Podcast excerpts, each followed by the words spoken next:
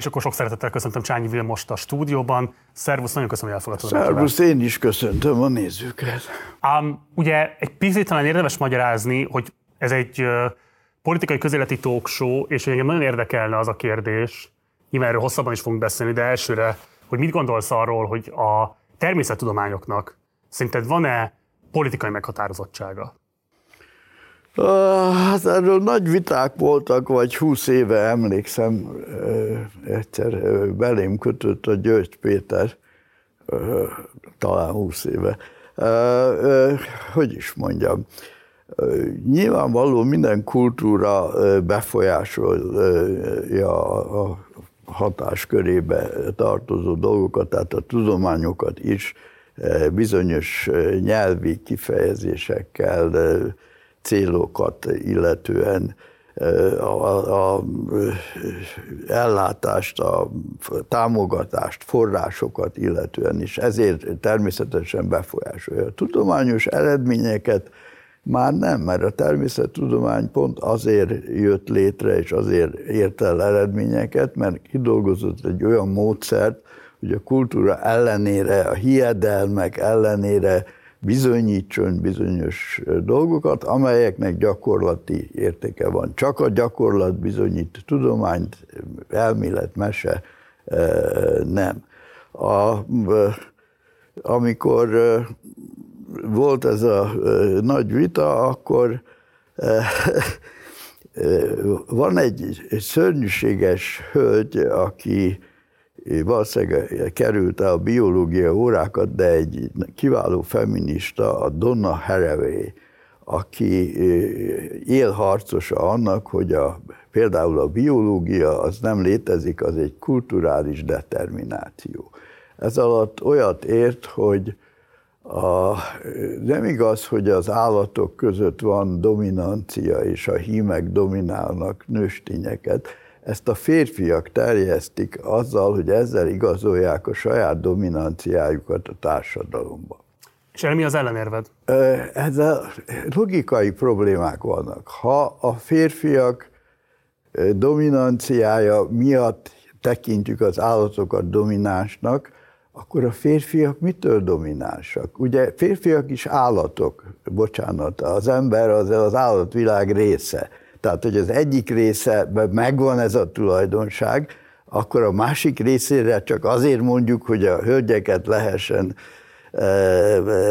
hogy is mondjam, elnyomni. Ez akkora baromság, amit ki se lehet találni.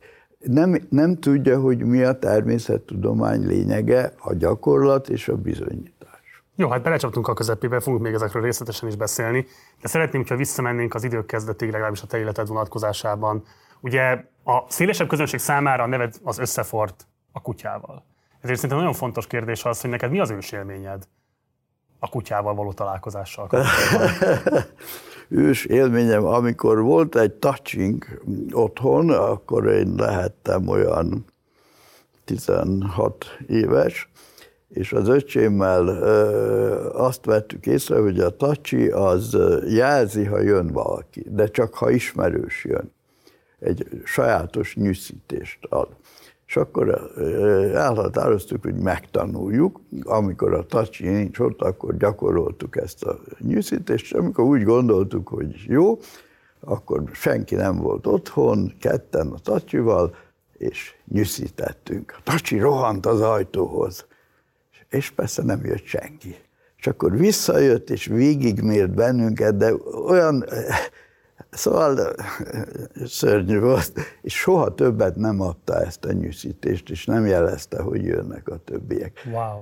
Aztán a szopornica elvitte, akkor még a szopornica gyógyíthatatlan betegség volt, és ez az nekem egy gyerekkori élményem. Az micsoda? A szopornica az egy, egy kutyabetegség volt, ami annak idején nagy számban írtotta a kutyákat. De ez borzasztó érdekes. Azt mondod, hogy az állat adott ki egy hangot, amit megtanultatok ti. Igen. És amikor kiadtátok a hangot, ő úgy vélhette, mint hogy az saját maga Igen. adta volna ki. Hát ő megértette. A kutyák a beszédet értik. Egy, egy rokkant segítő kutyának legalább 80 szót kell érteni, ért, és annak megfelelően viselkedni. Most, De hanglejtéseket ért, ha jól értem. Nem. nem. Ezt pont a tanszék bizonyította először olyan kutyákon, amelyeket NMR vizsgálattal meg lehet nézni, hogy a hangot értik-e, hanglejtést vagy a szavakat. Ezzel az volt a probléma, hogy nagyon, a világon sokszor próbáltak kutyákat NMR vizsgálattal vizsgálni, de hát ez egy ilyen hatalmas henger, ami zúg, mint egy traktor, és hát a kutyát be kell tenni, és ott öt percig legyen csöndben, nyugodtan feküdjön, és a fülén legyen egy fülhallgató, és figyeljen arra, hogy apa mi jön. Ugye ez senkinek nem sikerült, az én embereim behívtak 10-12 kutyát a, ehhez a berendezéshez, amit működtettek, és egy kutyát föltettek az asztalra, simogatták, és mondták, hogy milyen aranyos kutya, és hogy szeretne ide bemenni, és a, a többi 11 az, az csak nézett, hogy hát ezt a kutyát szeretik, és mi meg itt lent vagyunk. Aztán szép lassan, két-három nap alatt elérték, hogy ez a egy-egy kutya bemenjen és lefeküdjön és nyugodt legyen, a többieket a fene ette meg, hogy ők kerüljenek oda, és ők is bemehessenek, mert attól kapják a simogatást, meg a dicséretet. És akkor sikerült kimutatni, hogy ugyanúgy, mint az embernél, a szavak egy más agyterületen veszi a, a agyajeleket, mint a intonációt. Bocsáss, még egy pillanatra ez a gyerekkor élmény, ez, ez borzasztóan izgalmas és megvilágító erejűnek tűnik a számomra, hogy ezt nyilván etológusként visszaolvasva teljesen más típusú benyomásaid és tudásaid adódhatnak ebből a helyzetből de arra vissza tudsz emlékezni, kisgyerekként mi volt az alapvető élményed attól, hogy megtévesztetted a kutyát, és ő, ha jól értem, visszajelzést adott neked arra vonatkozóan, hogy most miért éltél vissza az én bizalmammal? Vannak dolgok, amik a gyerekeknek természetesek. Nekem az természetes volt, hogy a kutya értette, hogy mi mit csinálunk. Aha. Tehát az nekem nem, nem úgy gondoltam a kutyára, mint egy állatra. A gyerekek nem úgy gondolnak, nem, nem látják a különbséget, vagy nem, nem akarnak különbséget tenni. Azt később magyarázzák el nekik, hogy ők mennyivel magasabb rendűek, és az csak egy állat. De ez akkor nincsen. És azt hogy magyarázta magának kisgyerekként, hogy többet a tacskó nem adta ki ezt a hangot soha többet? Meg volt sértődve, mert átvertük. És azt senki se szereti. Tacsi különösen nem. Most a, a Janka kutyám, aki, akit úgy nevelek, hogy fegyelmezés nélkül lehetőleg. Arra vagy kíváncsi, hogy hogyan éli meg a világot úgy, hogy nincs kényszerítve különböző dolgok elvégzésére, csak az, hogy ne rohanjon át az autó előtt meg. A fegyelmezés alatt fizikai kényszerítést értesz? Hát nem csak lelki vagy fizikai. Verbális is lehet, igen? Igen. Tehát a minimális fegyelmezés, a Janka egy abszolút önálló kutya lett, akinek saját elképzelései vannak, ezeket időnként kifejezi, és hogy is mondjam, nagyon jó a kapcsolatunk, de nem olyan odabújós, csak napjában kétszer-háromszor, és hát nem tudom, most Almádiból feljöttünk, és Janka vissza akar menni. Ennek azok a jelei, hogy nem akar el, elindulni sétálni, csak elintézi a dolgát, és vissza akar azonnal menni, és amikor hazaérünk, a, aztán muszáj, ezt muszáj menni, mert valamennyit kell, amikor visszaérünk, oda megy az autóhoz, megböki, és néz rám. És ezt egy hete csinálja, hogy üljünk az autóba, nyilván menjünk Almádiba, ezt én gondolom, ezt nem tudom bizonyítani természetesen. De hát és, és nem, séta közben szoktunk neki adni egy-egy jutifalatot valamiért. Nem fogadja el.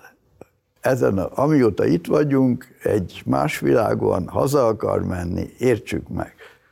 Ez fantasztikus, ez nagyon fontos kérdés, mert hogy ugye megböki az autót az állat, és te gondolsz arra, és hogy... És néz rám. És néz rád.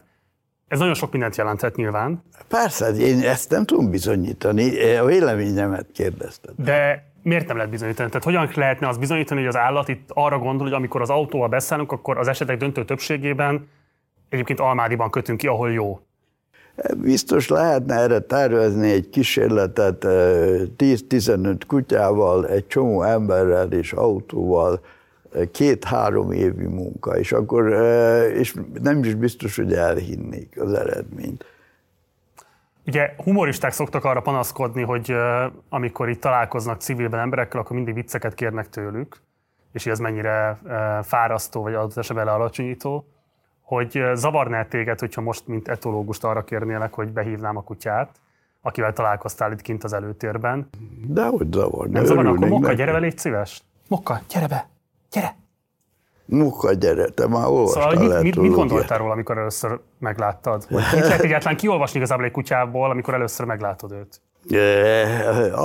hogy is mondjam, engem szeretnek a kutyák azért, mert érzik azt, hogy én is szeretem őket. Ez kölcsönösség. De hadd térjek vissza még, mert ez, amit ugye a kísérlet, hogy mit hisznek el, és mit nem, is hogyan lehet valamit igazolni. Volt egy tíz év, amíg semmit nem hittek el nekünk a szakma, és az egyetem és a világ azt gondolta, hogy mi hülyék vagyunk, mert a kutyátnak nincs etológiája, és Igen. egyáltalán nem gondolkodik, nem érez, hagyjuk őket békén is valami patkányal és galambal vagy elefánttal foglalkozni. Egy a mából nézve döbbenetes megállapításnak. Igen. Na, volt egy kísérlet, ami arról szólt, hogy van egy ilyen nagy terem, és háttérben négy műanyag ernyő, ahol el lehet bújni. És van egy kísérletvezető, itt ül, mint én, vagy áll, és a gazda behozza a kutyát, és egy labdát mutatunk neki, Aha. és az óra előtt beletesszük egy virágcserébe, és elmegyünk, és valamelyik műanyag háló mögül előmutatjuk, hogy még ott van a labda a cserébe, és ezt a kutya láthatja, mert ilyen 3-4 méter. És akkor valamelyiken ott hagyjuk, és akkor az üres cserepet mutatjuk. Visszajövünk, és annyit mondunk a kutyának, hogy kerest. És akkor ugye normális kutya ilyenkor ott, ahol látta, hogy kitett, üres volt a cserép, oda megy és hozza a labdát. És ez, ezt megcsináljuk ötször, hatszor, mindig ugyanaz az eredmény, és a hetedik alkalommal a vezető a kutya orra előtt zsebre dugja a labdát, mutatja a cserepet, és azt mondja, hogy kerest. És akkor mit gondolsz, mi történik? Mi történik? Na, hát egy kutya tulajdonos. Mi történhet? Hát sok minden történt attól függően, hogy van kondicionálva a kutya, fölteszem, nem? Ez egy családi kutya. Te kutyád is lehetett volna. Megy a cserép után vakon. Megy a cserép után, de gyorsabban megy, ezt ki lehetett mérni, visszajön és rábök a cserébe. Tényleg? Pont a zsebre. A zsebre rábök? Igen, hát mert ott van a labda. Tízből kettő rögtön rábökött a zsebre. Mert az fölöslegesnek gondolta a keresést, amikor itt van.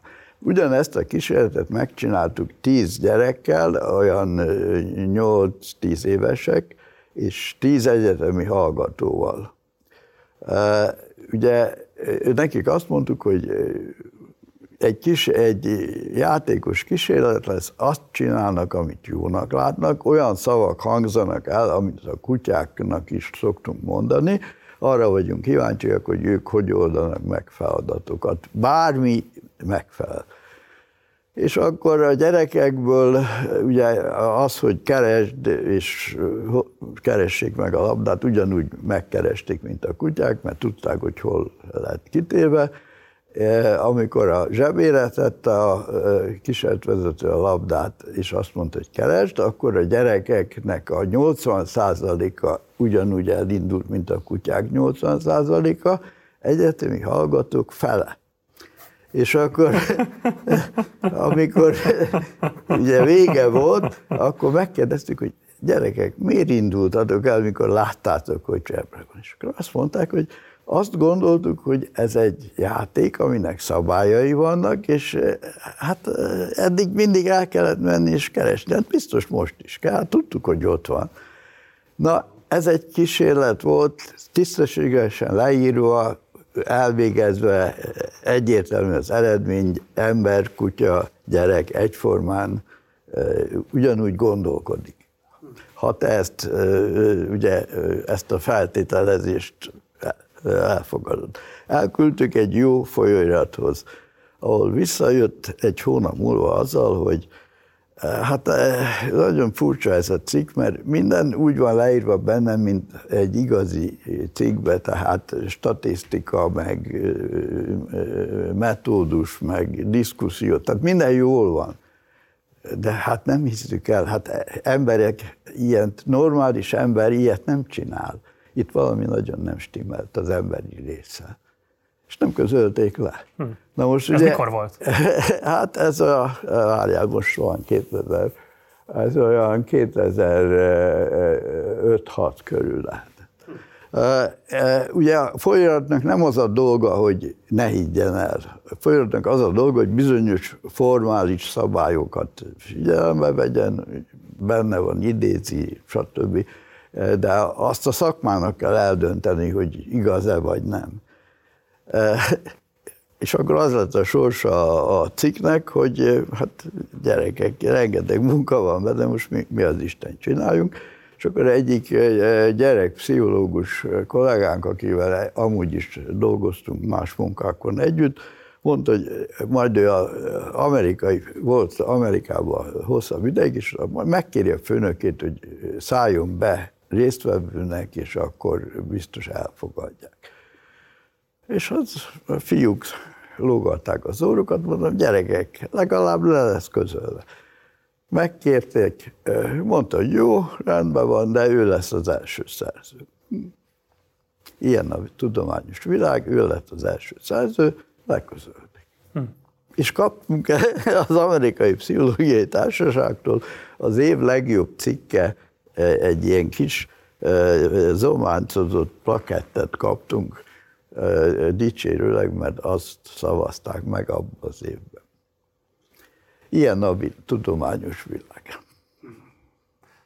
Arra volt igazából kíváncsi, hogy nyilván te annyit foglalkoztál már kutyákkal, és a kutyán keresztül igazából az emberrel, hogy felteszem azzal, hogy bejött a kutya, itt történt közöttünk némi interakció, most már lefeküdt ide a lábamhoz, hogy te ebből annyi mindent ki tudsz olvasni róla is, rólam is, amit valószínűleg sok órás beszélgetésben sem biztos, hogy sikerül, eh, nem tudom én, föltárni egy másik emberben. Hogy eh, te ezzel a tudással közlekedsz a hétköznapokban is? Tehát te hogyan olvasod az embereket a kutyáikon keresztül? Eh, ez sokkal általánosabb dolog. Ugye a fiam még kiskorában egyszer azt mondta, hogy apa otthon is szokott kísérletezni, ez csak annyit jelent, hogy az ember figyel és természetesen értelmez. Tehát az, hogy a kutya ott fekszik, és nem itt, itt szoktak feküdni általában. Ennek megvan a jelentősége. Az, hogy megérint téged, és nem ennyivel arrébb, annak is. De mi? El tudod mondani? Ezek a kötődés intenzitása, kötődést lehet mérni. Tehát mi az első sikeres cikkünk az volt, hogy egy angol hölgy kidolgozott egy nagyon részletes módszert arra, hogy a gyerekek, gyerek-anya kötődést hogyan lehet mérni. Ez egy öt részes dolog, van egy játékterem, bejön a mama, a gyerekkel, két-három éves kisgyerekkel játékokat játszanak, öt perc múlva jön egy idegen, aztán elmegy az anya, aztán elmegy az idegen, aztán visszajön az anya, és ezt videóra veszik.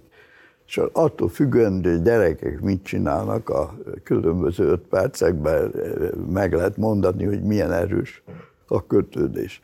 És mi, mi ezt akartuk használni a kutyakötődés, gazda kutyakötődés mérésére, és kiderült, hogy e, ez nem olyan egyszerű, csak akkor szabad idézni a hölgyet, ha ő ad egy hetes e, e, tanfolyamot, és a, a, nagyon alaposan megtanít bennünket a módszerére. Ha.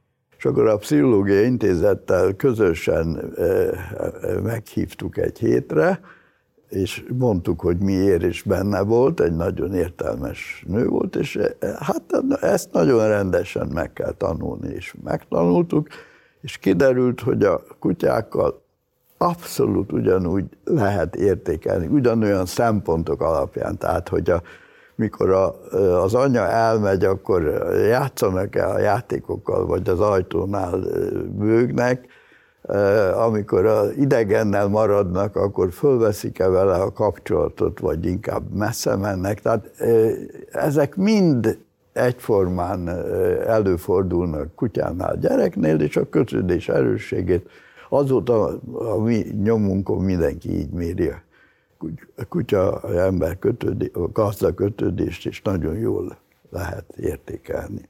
És pusztán csak az alapján, amit eddig láttál a mokkából, hogyan jellemeznéd őt? Lehet-e egyáltalán jellemezni ennyi idő alatt egy állatot? hát azért ez, ez az idő kevés van. Egy nagyon barátságos kutya, és úgy látom, hogy nagyon értelmes. Nem tudok többet mondani. Ó, ez már több, mint ami elvárható.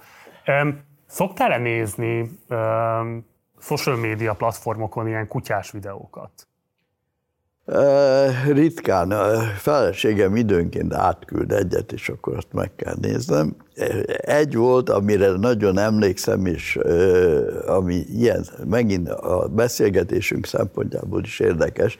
Ugye mi találtuk meg azt a kutya viselkedést, amikor embereket utánoznak. Kutyák nagyon szeretnek embereket utánozni, ezt a, szakma úgy hívja, hogy do as I do feladat csimpánzt és delfint, meg azt hiszem elefántot sikerült eddig erre megtanítani. A csimpánznál leülteted a csimpánzt, egy tál mazsola nálad, és akkor így csinálsz, és az ő kezével próbálod rávenni, hogy ő is csináljon úgy is, ha igen, akkor kap egy mazsolát. Ez két-három hónapig tart, amíg a csimpánz, csimpánz nem érdekli, hogy te mit csinálsz. Nem néz oda, nem veszi fel a szemkontaktust, abszolút nem törődik veled, de két-három hónap alatt rájön, hogy ha ő figyel és kap valamit, akkor érdemes azt csinálni, amit te, és ezért két-három hónap múlva már teljesen új, nem tudom én, fogod ezt a pohart, csarébb teszed, csináld, amit én, és akkor ő fogja, és ezt csinálja. Ez egy jól kidolgozott teszt az irodalomba, és mi azt gondoltuk, hogy a, legalábbis én azt gondoltam, hogy a kutyák is kell, hogy ezt tudják, mert elég értelmesek ehhez. A fiúk azt mondták, hogy tanár úr, annyi dolgunk van, és ha egy csimpánznak ez három hónap, akkor a kutyának, a, a csimpánznak 400 grammos agya van, a kutyának 50, akkor ez, ez egy év lesz, amíg erre megtanítjuk, ha egyáltalán. Jó, majd akkor, ha lesz idő. És közben Monoron volt az első rokkant segítő kutyán kiadva, illetve gazdához, és a, a, a Filip, és mindig, amikor két-három hetente egyik munkatársam lement megnézni őket, hogy jó... Bocs, ezt miért csináltam most szerinted? Miért ment át most hozzá? Mert engem szeretnek a kutyák. Ez sajnos így van.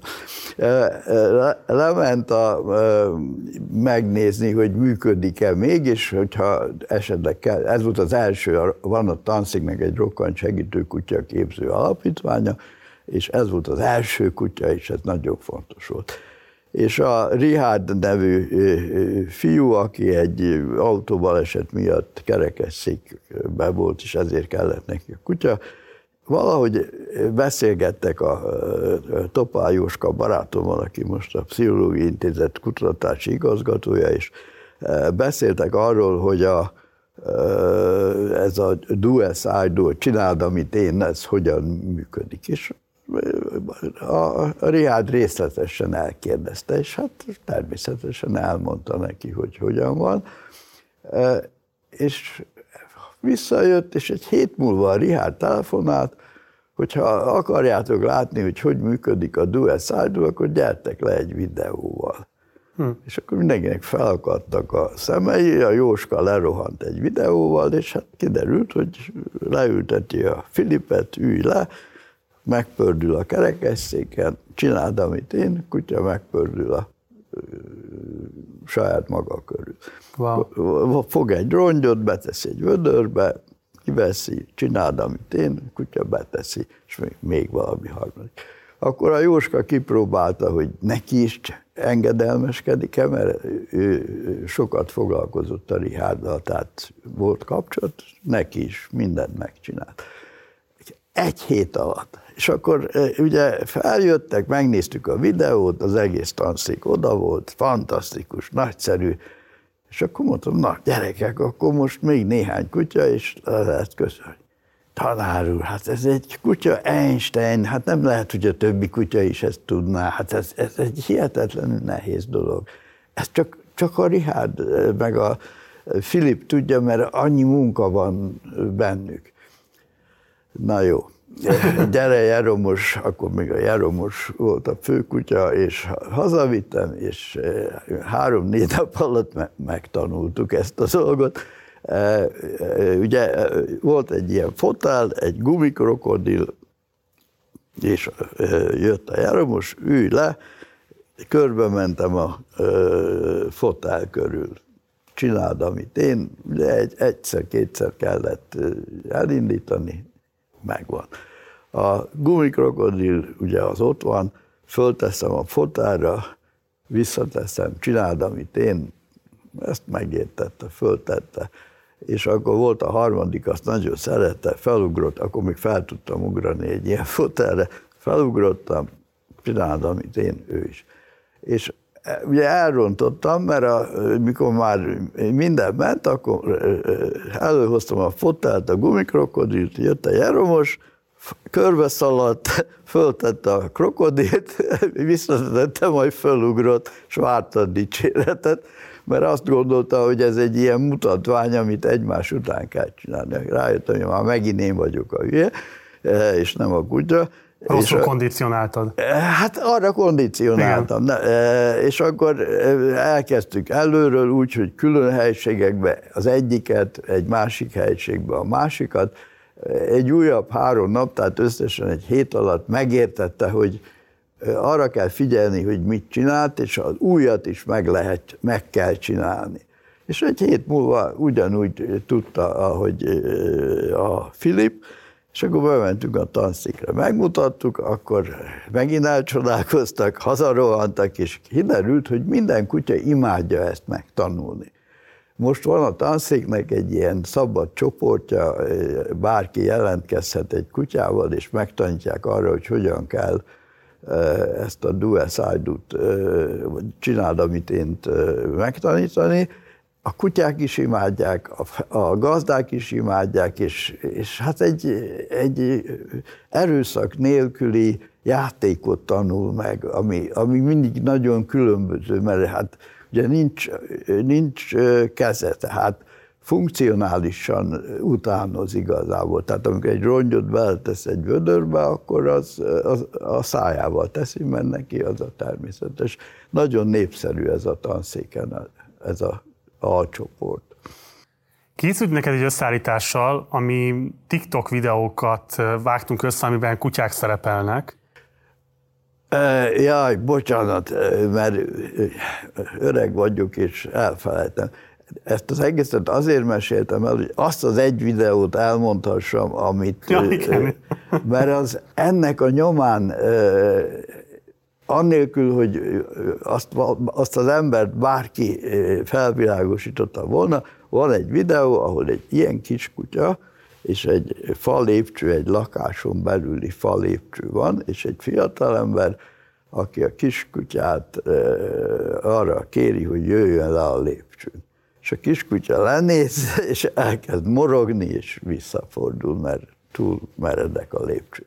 És akkor ez az ember, ember, hát egy fiatal ember, elkezd lemászni a lépcsőn, és mutatja a kutyának, hogy egyik lábad, másik lábad, és a kutya nézi, és csinálja, és lejönnek úgy, hogy utánozza végig az embert, és, és ez vágatlan videó, tehát teljesen egybevág a mi vizsgálatainkkal, így kell megtanítani egy kutyát valamit. Bocsánat. Nem, de is. Nézzük akkor meg, hogy más emberek mire tanították a saját kutyáikat. Nézzük meg egy rövid összeállítást akkor ebből. Igen. Bailey, what do you want? Okay. Oh. Good boy, Bailey.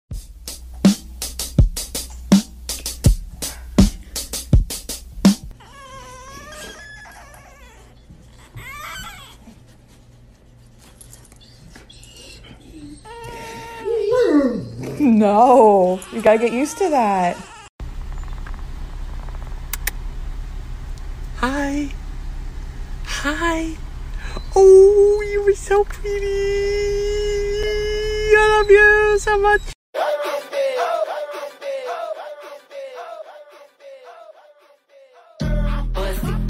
A szalsza táncot járó kutyát láttad? Ez egy husky.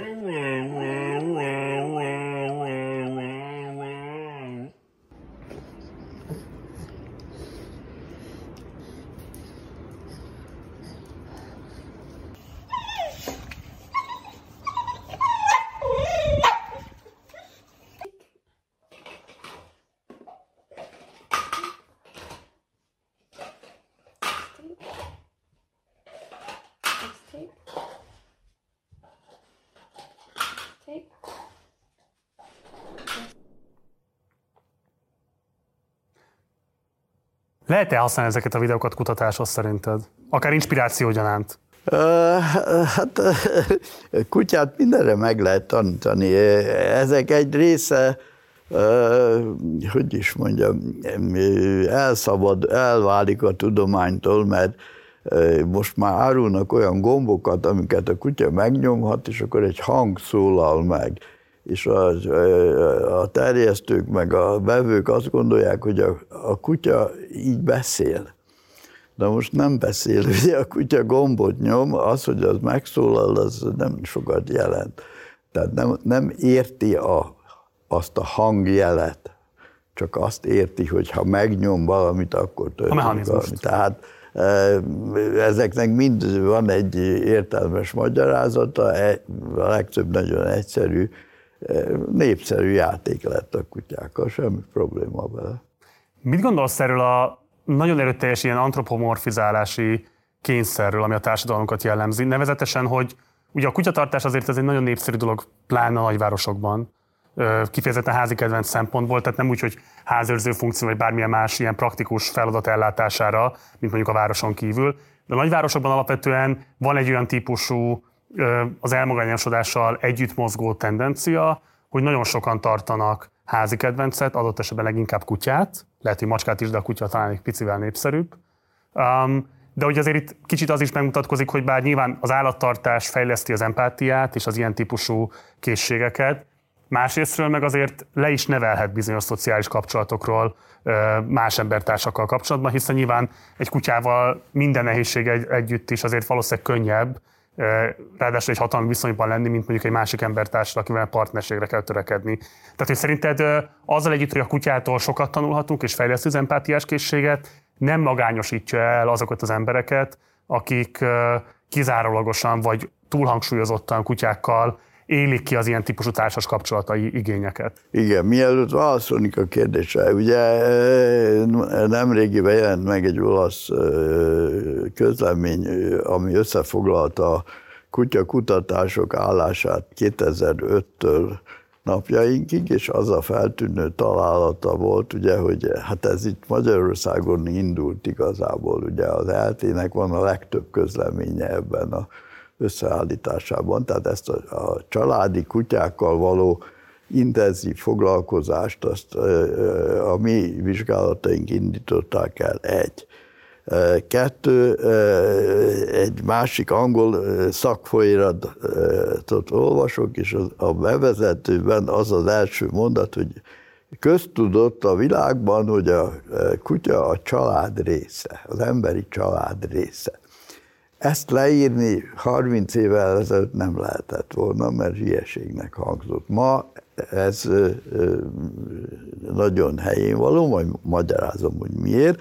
És még egy utolsó, küldtek nekem egy, kivágott újságcikket egy texasi újságból, amiben arról van szó, hogy ugye itt sok tanya van, rengeteg kutyával, és a rendőröknek régen, ha problémájuk volt egy agresszív kutyával, azt lelőtték, mert és azért semmi probléma nem volt, mert hát sok kutya volt, kevés agresszív, és hát lelőtték, passz. De újabban, az utóbbi néhány évben a családok fel vannak háborodva, hogy lelövik a kutyáikat, mikor azok családtagok. Ezért az amerikai rendőrség videó tanfolyamokon képzi ki őket, hogy hogyan kell az agresszív kutyával bánni, hogy ne kelljen lelőni. Hm. Ez az én életem legnagyobb eredménye, úgyhogy én azt gondolom, hogy eh, megváltozott, eh, tehát tudatosult bizonyos szempontból az, hogy az emberi család tagja lehet a kutya. Na most, ahogy valakinek három gyereke van, és mindegyiket szereti. És nem lehet azt mondani, hogy csak az egy gyerek jó, mert ha lesz még egy, akkor a másikat nem fogja úgy szeretni. Ez egy marhaság. Tehát az, hogy valakinek kutyája van, akkor az most a többi embert nem fogja szeretni, eh, könyörgöm. Akkor mi van a több gyerekesekkel? Tehát e, e, ezek ilyen e, a régi konzervatív gondolkodásnak a fals igazolásai. A kutya az arra való, hogy családtag legyen, gyerek státuszban van, kisgyerek státuszban van, lehet szeretni, érzelmet ad, nem nem kér valamit az érzelmekért, tehát ön, önzetlenül szereti az embert, ezt el lehet fogadni, és akinek nincs más lehetősége, erre van szüksége, az habozás nélkül és lelkismeret furdás nélkül fogadja el, mert ez egy normális dolog, 30-40 ezer éve ez így megy. Igen, csak azt gondolom, hogy van különbség a között, hogy egy létező emberi közösségünk egy család, ami amúgy is funkcionál, mint társastér, fogad be egy kutyát, és más az, amikor egy egyedülálló ember egy kutyába éli ki a társas igényeit. De hát, ha másképp nem tudja, hát legalább egy kutyával élje ki, könyörgöm. De előtt nem tapasztaltál, hogy a kutyatartás leneveli arról, hogy elkényelmesíti, hogy nem. vállaljon kockázatot és lépjen ki? Nem, sőt azt látom, hogy akinek kutyája van, az kapcsolatokat keres és talál, mert a kutya sétáltatás közben megismerkedik más kutyásokkal. Én általában távolságtartó ember vagyok és voltam, de kutya sétáltatás közben nekem rengeteg kapcsolatom lett, mert egyszerűen hát megszólítják az embert, és arra válaszol. Tehát pont az ellenkezője, mint ami a közfelfogás. Oké. Okay alsó osztálybéli családi származásodon, erről több interjútban is beszéltél már, írtál is róla, és nekem nagyon érdekesnek tűnt az, hogy édesapáddal kvázi közösen jártatok egyetemre. Egy időben. Igen, hát nem egy egyetemre, mert ő a műszakire járt, én meg az eltére. Um, mit jelent számodra az, hogy egy olyan korban indulhattál el a tudományos pálya irányába, amikor egyáltalán lehetőségekben állt mondjuk egy munkás származású gyereknek eljutnia ilyen típusú akadémiai pozícióba. Igen. Szerinted van-e ez ma Magyarországon? Fönnáll -e ez a lehetőség? Sajnos nem állt fönn ez a lehetőség. A, ez ugye, a, a, a el, el, előző átkos az azért volt nagyon érdekes, sok ö, szörnyűségével és sok jó tulajdonságával együtt. Az egyik ö, ö, ö, jó dolog, amit tett, az, hogy felkavarta a társadalmat. Tehát én, amikor három-négy éves voltam, és Zuglóban laktunk, és vonattal mentünk a gödöllői nagymamákhoz, akkor a keletibe gyalog mentünk. És én mindig kérdeztem, hogy miért nem villamossal megyünk, ez sokkal kényelmesebb, mert fárasztó. Azért, mert a villamos egy 30 fillér, és hárman vagyunk, az már majdnem egy pengő, és egy pengője rengeteg élelmet lehet venni, ezért mi mindig gyalog megyünk. És nek, bennem az maradt meg már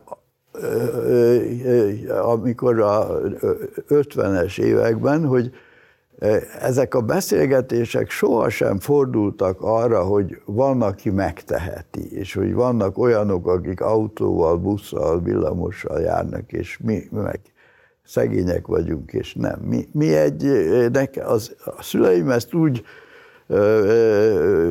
hogy is mondjam, úgy fogalmazták a mi életünk, hogy ez, ez a mi életünk. Mi nem pazarolunk 30 fillét villamosra, hanem szépen kimegyünk, mert azon lehet zöldséget venni. És ez, ez, ez egy természetes dolog volt. Most az 50-es években ez felfordult, és elkezdték mindenkinek magyarázni, hogy ez így nincs jól. Másképp is lehetne, és azoktól el kell venni, és neked kell neked is részesülni kell benne. Ebben rengeteg igazságtalanság is van. De az, hogy, hogy egyáltalán fölmerül az a lehetőség, hogy más is lehet, mint amivel rendeltettél a születésed és a, a, körny, a környezeted miatt, az, az a, ennek a rendszernek volt köszönhető. Hozzá kell tegyem, hogy én ilyen szempontból kivételes sen szerencsés ember vagyok, mert nagyon sok barátom, kollégám belerokkant ebbe. Ugye az, hogy kapsz egy magasabb pozíciót, ne, nem az elején, amikor azért kaptál, mert munkás származású vagy, és kineveznek, az is borzalmas volt, mert egy részük azért megtanulta és megállta a helyét, a másik része annak is tönkrement. De mi, akik a fiatalok voltunk és egyetemre járhattunk, megtanultuk, mit kell, és a, hogy is mondjam, nem fogadtak be tehát eh, nekem az egész fiatal korom azzal van tele, hogy eh, a, eh, megyünk a egy hónapi katonai gyakorlatra Bugatra, és az értelmiségi fiúk arról beszélnek, hogy most az operában, az Aidában, a második felvonásban ki énekel és mit. És és mi ottan hárman, négyen más, ugye alulról jöttek, voltunk, fogalmunk se volt erről, és nagyon, hogy is mondjam, részben szégyeltük magunkat, hogy mi ezt nem tudjuk, és, és, és egy ilyen tehetetlenségi érzés volt, mert aztán kiderült, hogy hiába tanulod meg, hiába tudod. Ezek elvállal, meg, vagy elfogadod az elválasztást, és megéled azt, hogy neked egyedül kell mindent megoldanod, és akkor majd egyszer tisztelettel fogadnak, hogyha az neked fontos, vagy belerokkansz. Házasságok, ital, öngyilkosság, minden előfordul. De milyen elválasztást kell elfogadnod? Azt, hogy egyedül vagy.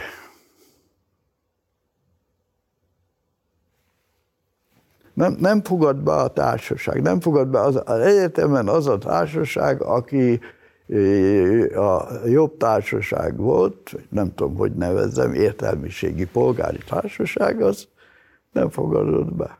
Azért nagyon fontos a példád, mert arról beszélsz, hogy a kulturális különbségek, hogy mondjuk ki az, aki operát hallgat, és ki az, aki nem, azért az alapvetően osztálykülönbség. Igen. És közben azért a te munkásságod visszavisszatérően központi gondolata mégiscsak az, hogy az együttműködések előmozdítása tudhat megoldást adni a nagy társadalmi kataklizmákra. És mégis emellett azt is hangsúlyozod valóban, hogy van egy ilyen mély magányosság az emberi létezésnek. Mm, hogy oldod fel ezt az ellentmondást? Én nem hiszem, hogy ezt fel lehet oldani. Ugye az embernek vannak alap tulajdonságai, most biológiai tulajdonságai, amelyek minden kultúrában a kultúra szerkezetének függvényében nyilvánulnak meg. Tehát nem a biológia határozza meg, hogy milyen legyen a kultúra, vagy hogy ott te hogyan viselkedj, de benne van. Tehát az, hogy szeretünk csoportokban élni, ez természetesen benne van, azokban a kultúrákban, ahol vannak csoportok, ott ez könnyű és jól érezzük magunkat, ezekben a tömegkultúrákban megszűnnek a közösségek, más struktúrák vannak, abba kell illeszkedni, ott is kialakulnak majd csoportok, külön csoport, a művész, a televíziós, a, a kutyás, a valami, de ezek már nem ugyanazok a csoportok, amint a köz, ősi közösség volt, mert ez a csoport egy bizonyos szempontból alkot csoportot, nem alszik együtt, nem együtt eszik, nem együtt csinál mindent, mint egy igazi közösségben, és más a viszonyom velük. Természetes, hogy egy kutyással el tudok beszélgetni egy fél órát is a kutyákról, de utána végeztünk. Érthető? Abszolút. Az elmagányosodás ellen meg nincs, az, eh, meg kell saját magadat találnod. Eh, ez, ezt mindenkinek meg kell, fel kell tenni ezt a kérdést, hogy mellesleg nálam van a kutya, eh, hogy, hogy mi az értelme az emberiségnek? Mi az értelme neked? Erre nincs, erre nincs válasz. A, a régi csoportkultúra, ősi, ősközösségi csoportkultúra, az adott egy, egy kerek ideológiát, ami a kiegészítő együttműködés volt a lényege, hogy együtt éljünk és megéljünk, tehát hogy életben maradjunk. Ehhez bizonyos dolgokat együtt kell csinálnunk, és te ennek egy része vagy, ez a feladatod, de látod az egészet. Tehát kaptál egy kerek egész célt és, és azt az eszközt, hogy te így tudod ezt segíteni.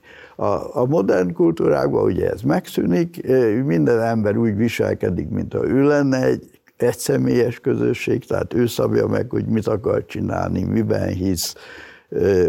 A szociális konstrukció pedig az, hogy saját magát megcsinálja de hány százaléka tudja megcsinálni saját magát az embereknek? Ugye a, a ősi közösségben minden tag a része volt a közösségnek, mindenki megcsinálta a közösséget. Ma a gyerekednek nem azt mondod, hogy ha aztán felnősz, akkor a közösségünknek fontos tagja leszel, és ez lesz a dolgod.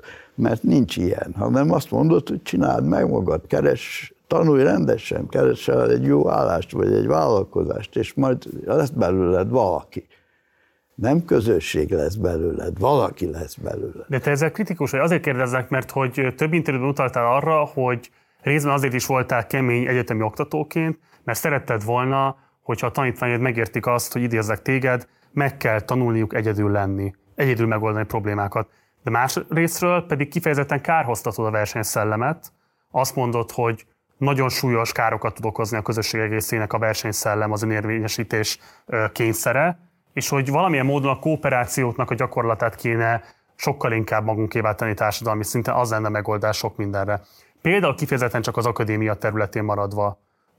Szerinted ott hogyan lehetne egy ilyen típusú fordulatot előkészíteni?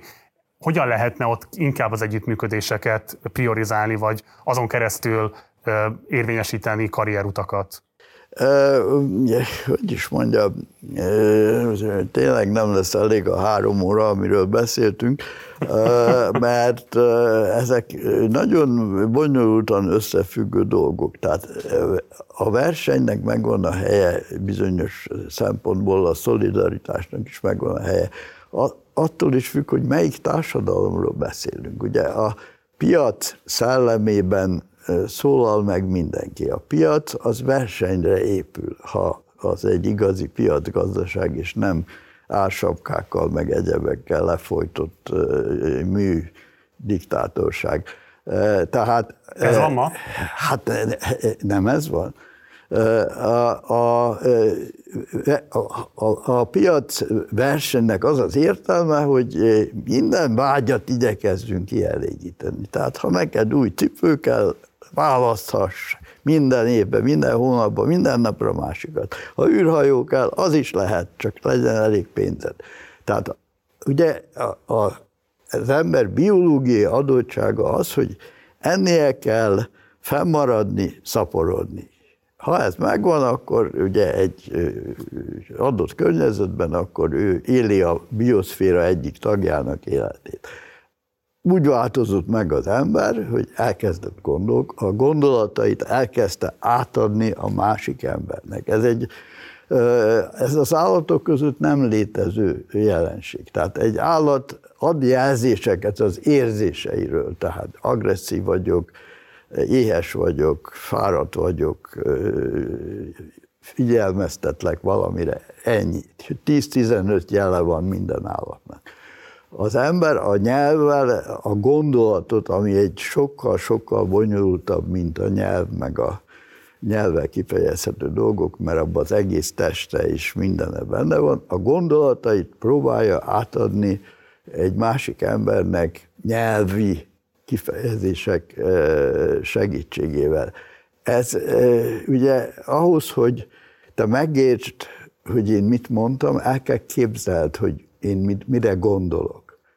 És akkor válaszolsz nekem, és akkor abból én nekem el kell képzelnem, hogy te mit értettél meg abból, amit én mondtam. És ez ugye, erre van a beszélgetés elmélet egyébként, Gordon Pask nevű űrge ezt nagyon szépen kidolgozta. Tehát a oda-vissza válaszokkal eljutunk egy pontra, amikor a megértést, a megértés azt jelenti, hogy minden kérdésre ugyanazt a választ adod, mint én és akkor megértetted azt, amiről én beszéltem.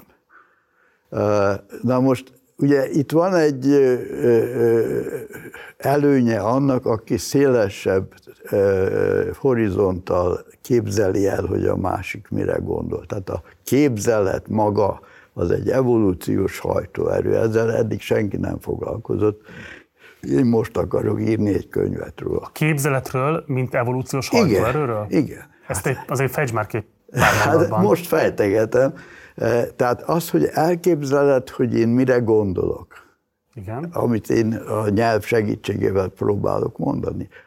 Minél, ha, ha szűk, ha, ugye egy egyetemi tanárnak remek alkalma van, hogy a e, elképzelések szűkösségét, bőségét tapasztalja. Tehát van hallgató, aki kicsi elképzeléssel rendelkezik, nem ért meg semmit, mert nem, nem, arra, nem gondol arra, amire kellene. És vannak hallgatók, akik nem tudnak semmit, de el tudnak képzelni rengeteg dolgot, azokkal nagyon könnyű eh, eljutni a megértés eh, szintjére.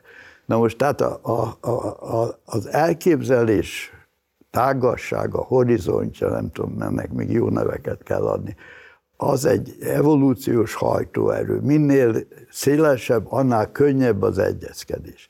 És akkor itt jön még egy dolog, ami nagyon fontos, ugye ez, ez az egész, az, hogy te elképzeled, hogy én mire gondolok, az, az kíván egy bizonyítást. Tehát te nem azért képzeled el, mert nem érdekel, hogy valójában mit mondtam, hanem nagyon is érdekel. Tehát az elképzeléshez kell egy bizonyság, amit a kölcsönös beszéddel megszerzünk. De e, amikor az első szakócát csinálja valaki, az egy kő, e, el kell képzelje, hogy mit fog csinálni, mert egy követ csak úgy dobálni, abból nem lesz szakóca. Tehát ott is a képzelet és a bizonyítás, az, hogy megcsinálom, és akkor ezt gondoltam. Van erre, e, volt egy nagyon fontos lelete egy embernek, antropológusnak, aki elment olyan múzeumokba, ahol több millió éves kőeszközök voltak, és időrendben sorba rakta, és lemérte mindegyiknek a három dimenzióját, és ábrázolta egy görbén. Ugye az első kétmillió éves szakóca halmaz, az egy eloszlást adott. Vagyis egy célra használták, csak hát a méretek egy picit különböztek. És akkor eltelt százezer év, és megjelent egy második. Tehát két szak, kétféle kő volt, két célra használták. Újabb 50 ezer év, egy harmadik, és aztán egy negyedik, ötödik, összefolyik. E, ugye a, a, a tudósok egymás közleményeit nem olvassák, mert nem érnek rá az antropológus szegény nem vette észre, hogy ez genetika. Tehát olyan nincs, hogy egy szakócát csinálok, és százezer évig nem jut eszembe, hogy más célra is lehet egy másikat csinálni, és aztán egyszer csak a fejemre csapok, hogy jé, lehet még egyet. Ez egy genetikai változás, százszázalékosan biztos. Tehát... Bocsánat, annyiban, amennyiben, hogy nem tudom, finomabb mechanikás lettek a kézmozdulatok, és alkalmassá vált az ember nem. más típusú szakóca készítésére? Hogy, hogy hol következett be a genetikai változás, azt természetesen nem lehet megmondani. Valószínűleg az elképzelésben. Tehát el, ha el tudta képzelni a másik funkciót, akkor már meg tudja csinálni. Mert akkor csak kísérletezik el. Itt jön be a, a tudomány majd néhány százezer év múlva, hogy elképzelsz egy másik szakócát, de nem, hát mikor ottan pattintgatsz, nem sikerül. Az elképzelés az, amihez igazodnod kell, és a gyakorlat bizonyít. Tehát akkor mondhatod, hogy megcsináltam, amikor az, ami kezedben van, és te csináltad, az úgy működik, ahogy elképzelted. Tehát itt a, a bizonyítás, a gyakorlat, az elképzelésnek a hármasa ad egyfajta lehetőséget, ami egy állatnak nincs, mert nem tud elképzelni olyat, amire nincs szüksége, és nem gondolatokat cserél.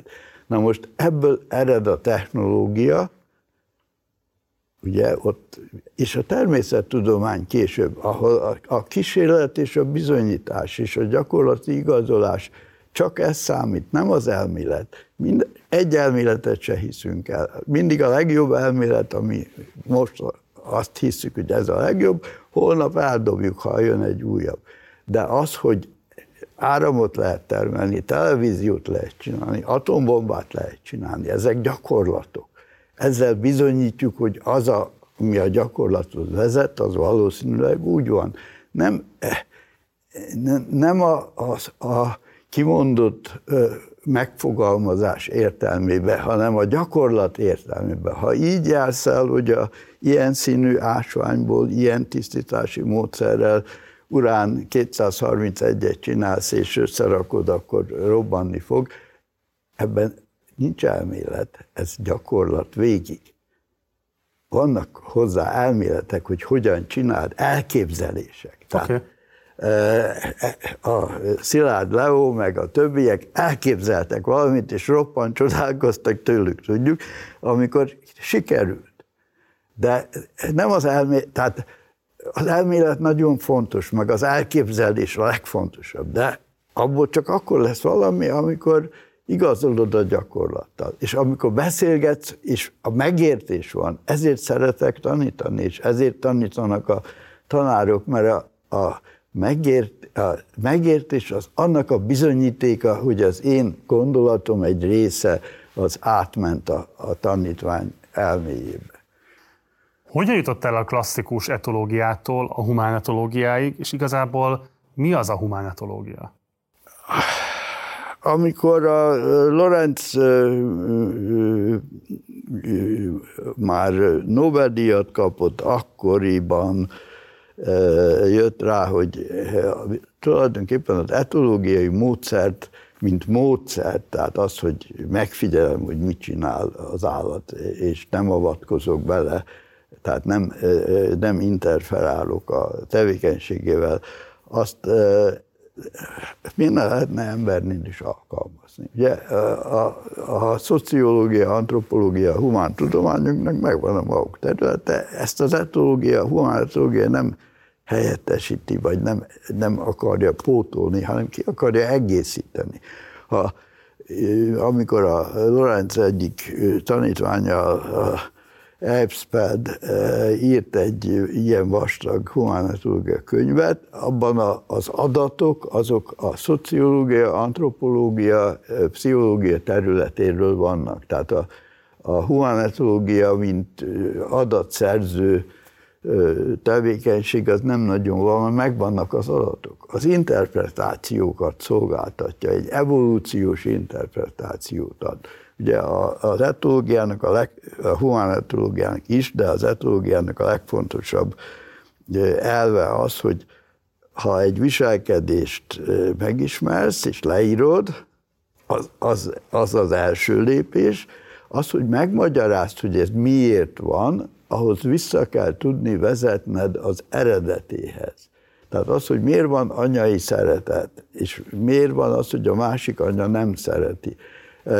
Mondok egy egyszerű példát, egy ponty nem szereti az ivadékait, nincs kapcsolat velük, és egy ponty anya az több milliónyi ikrát ereszt ki, amikor a, nász van, és millió szám keletkeznek utódok. És ezek nagy részét megeszik a többi halak, és marad két-három a következő nemzedékre. Egy tilápia nevű úgynevezett szájköltő hal 20-30 ikrát rak, és az anya a szájába neveli őket. Nagyon vigyáz rájuk, és néha kiengedi, és akkor kapkodnak a plankton után, de ha baj van, akkor gyorsan futnak a szája felé, bekapja őket, és a szájába tartja.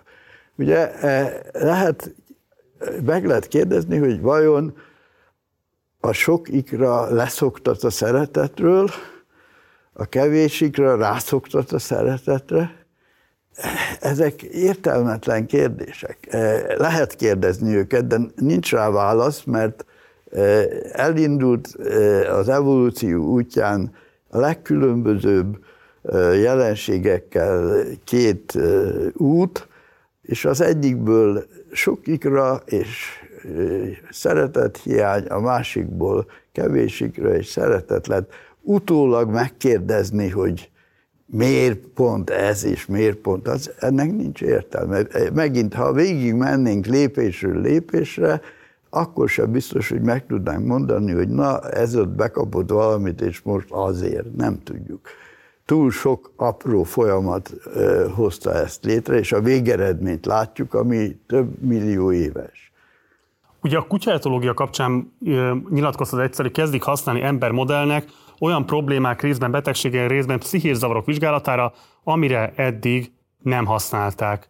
Mm, van-e olyan korláta szerinted, akár a kutyaetológiának, akár a humanetológiának, amit tartani kellene, mert esetlegesen fals következtetéseket, vagy elnagyolt következtetéseket vonhatunk le az emberi viszonyrendszerekre vonatkozóan. Az az igazság, hogy én azért ö, ö, ö, kezdtem kutyaetológiával foglalkozni, mert azt gondoltam, hogy a kutya ugyanolyan ökológiai viszonyok között van ma, mint az ember lehetett a nyelv kialakulása kezdetén. Tehát akkor, amikor az emberek még nem beszéltek, valószínűleg már közösségek voltak, együttműködés volt, szociális megértés volt, tehát ki tudtam találni nagy nehezen, hogy a ez bizonyítható ez az állítás szerinted, vagy ez inkább egy spekuláció? E, minden állítás a spekuláció. A bizonyításra mondok egy példát,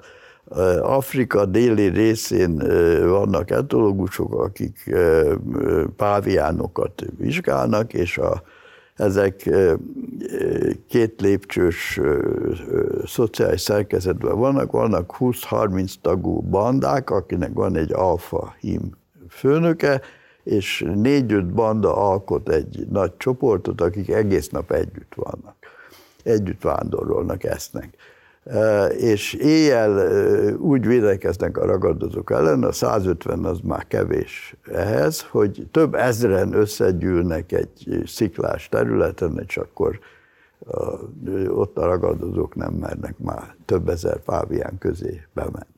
Reggel föl kell a nap, az a problémája mindegyik csoportnak, hogy el, elinduljon valahova, de ne oda, ahova a másik, persze, és ezt el kell dönteni az alfáknak. És az történik, hogy a öt alfa mondjuk körbeül, nézi egymást, a többiek kívül izgatottan várakoznak, és morognak, vicsorognak, aztán az egyik föláll, elindul egy bizonyos irányba.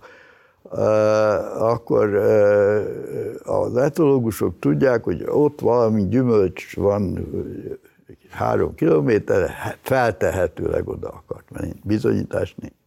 nem megy senki, akkor az dühöng, morog, visszaül, lögdösödik, újabb néhány perc. Megint föláll valaki, elmegy arra. Ketten mennek utána. De a többiek nem, morgás, vicsorgás, visszajönnek, dühöngenek. Néha két óra telik el, amíg végre valaki olyan irányba megy, hogy a többiek is egyetértenek, utána mennek, és jön az egész 150 társaság, és mennek az első napi evőhelyre. Na most ebből az etológusok azt gondolják, hogy ugye ez egy, mindenki gondol valamit, nyelv nincs. Az irányokkal jelzéseket adnak arra, hogy ők mire gondolnak, és ha a többiek kitalálják, vagy nem, követik, vagy nem, ez egy egyezkedési folyamat, nagyon lassú. Uh-huh. Ha nyelvük lenne, és ugye az embernek lett, hát akkor két perc alatt megbeszéljük, hogy én a döglőzebrához akarok menni, én a banánhoz, ő a narancshoz, de az még ráér, az nem elég érett, megbeszéljük két perc alatt. Tehát a nyelv az azért jelent meg, mert eh, eh, lehetővé tette a gondolat átadásnak egy rendkívüli hatékony eh, és sebes voltát. De az én kérdésem arra vonatkozott, hogy nincs-e, nem, másként teszem föl.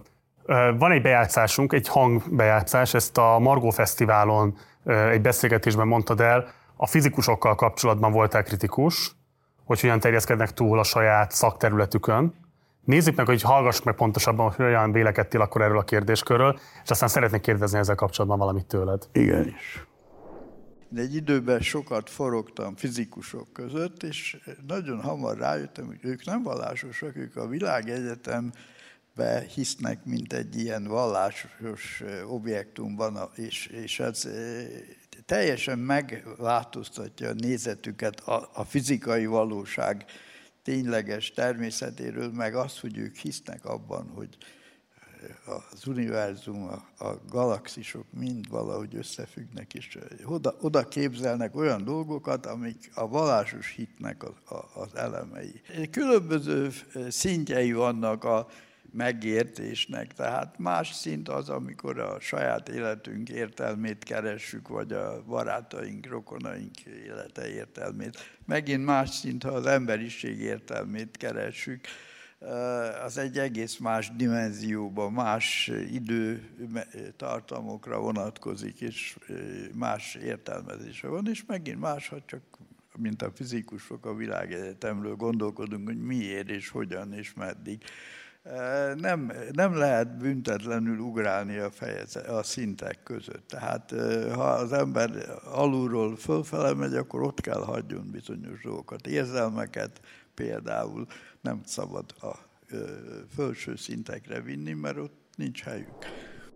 Milyen értelmes voltam már régen is. Ugye, nekem is voltam nagyon régen, hogy arról beszélsz, hogy nem lehet büntetlen ugrálni a szintek között, én ezt úgy is fordítom le, lehet, hogy nem jól, de akkor legfeljebb kiavítasz, hogy nem lehet ugrálni tudományos mezők között, és nem lehet minden típusú tudást egy konvertálni, vagy az, abból kiindulva más tudományterületeken következtetéseket levon, mert lehet, hogy félrevezető lesz.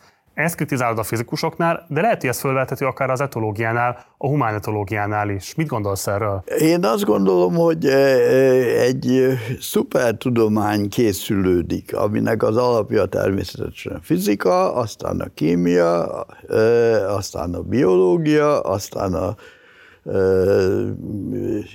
pszichológia, társadalomtudományok is, ez, amikor ezeket egy nyelvvel össze lehet kötni, akkor lesz egy szupertudomány, és akkor mindig, minden össze fog függni, csak meg kell találni az összefüggést. Tehát ha ma neked azt mondom, hogy cukorbetegség és ö, atomok, ugye ez két világ. Tehát a cukorbetegség, hasnyálmirigy, inzulin, inzulin aminosav sorrendje, az aminosavakban lévő atomok össze van kötve.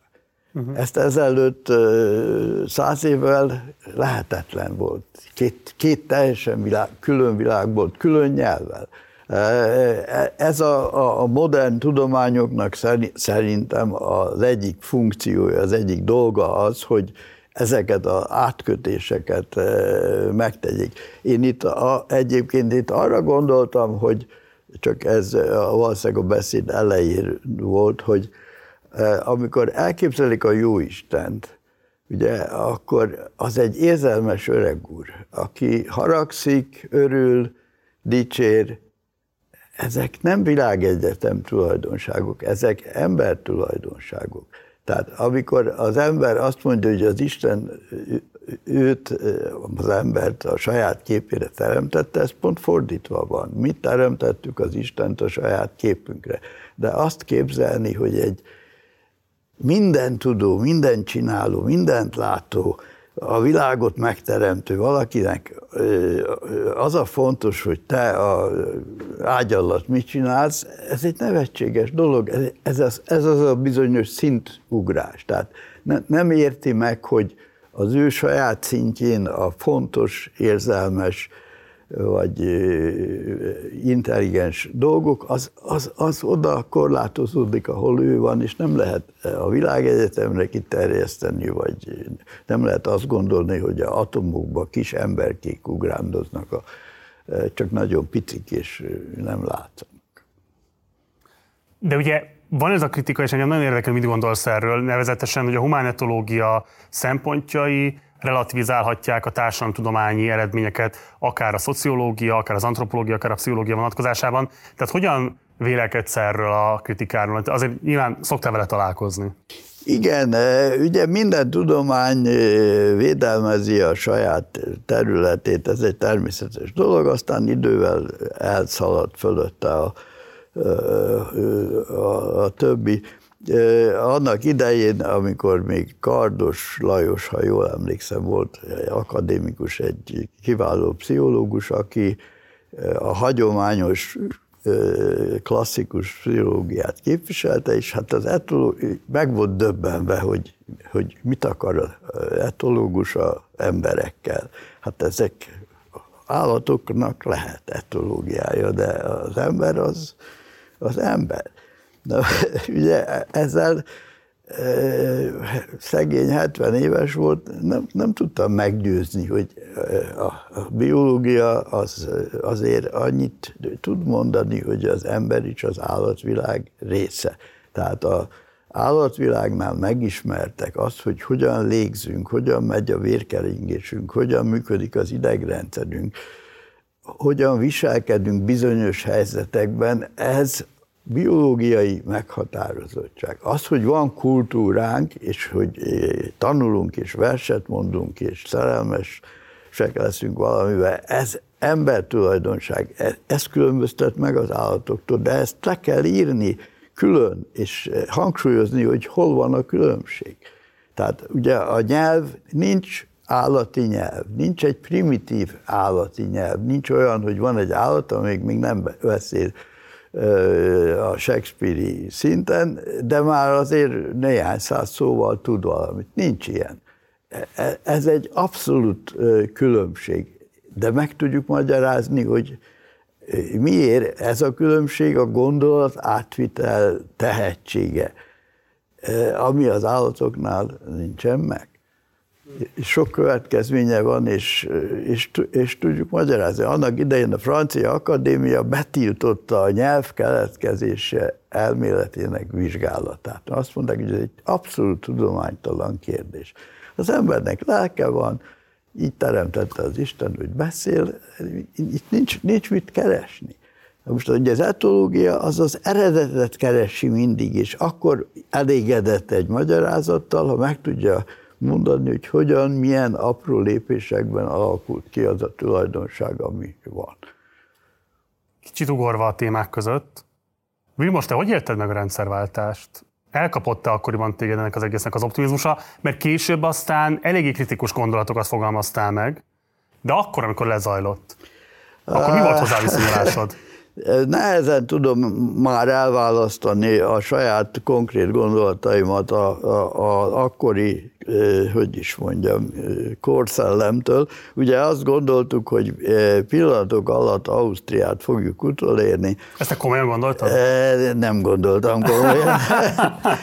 Én nem gondoltam komolyan, én azt gondoltam, hogy, hogy ez egy nagyon izgalmas, érdekes szituáció, de hát itt bevezetik a kapitalizmust, és annak vannak bizonyos szabályai, amelyek nem biztos, hogy kellemesek lesznek. És hát ugye arról elfelejtették a derék polgárokat felvilágosítani, hogy, hogy itt van a kapitalizmus, mint egy bevezetett új napra induló rendszer, és az működni fog, ahogy a kapitalizmus tud működni, és van, a rend, van egy rendszer, az államrendszer, amelyik próbálja ezt valahogy menedzselni.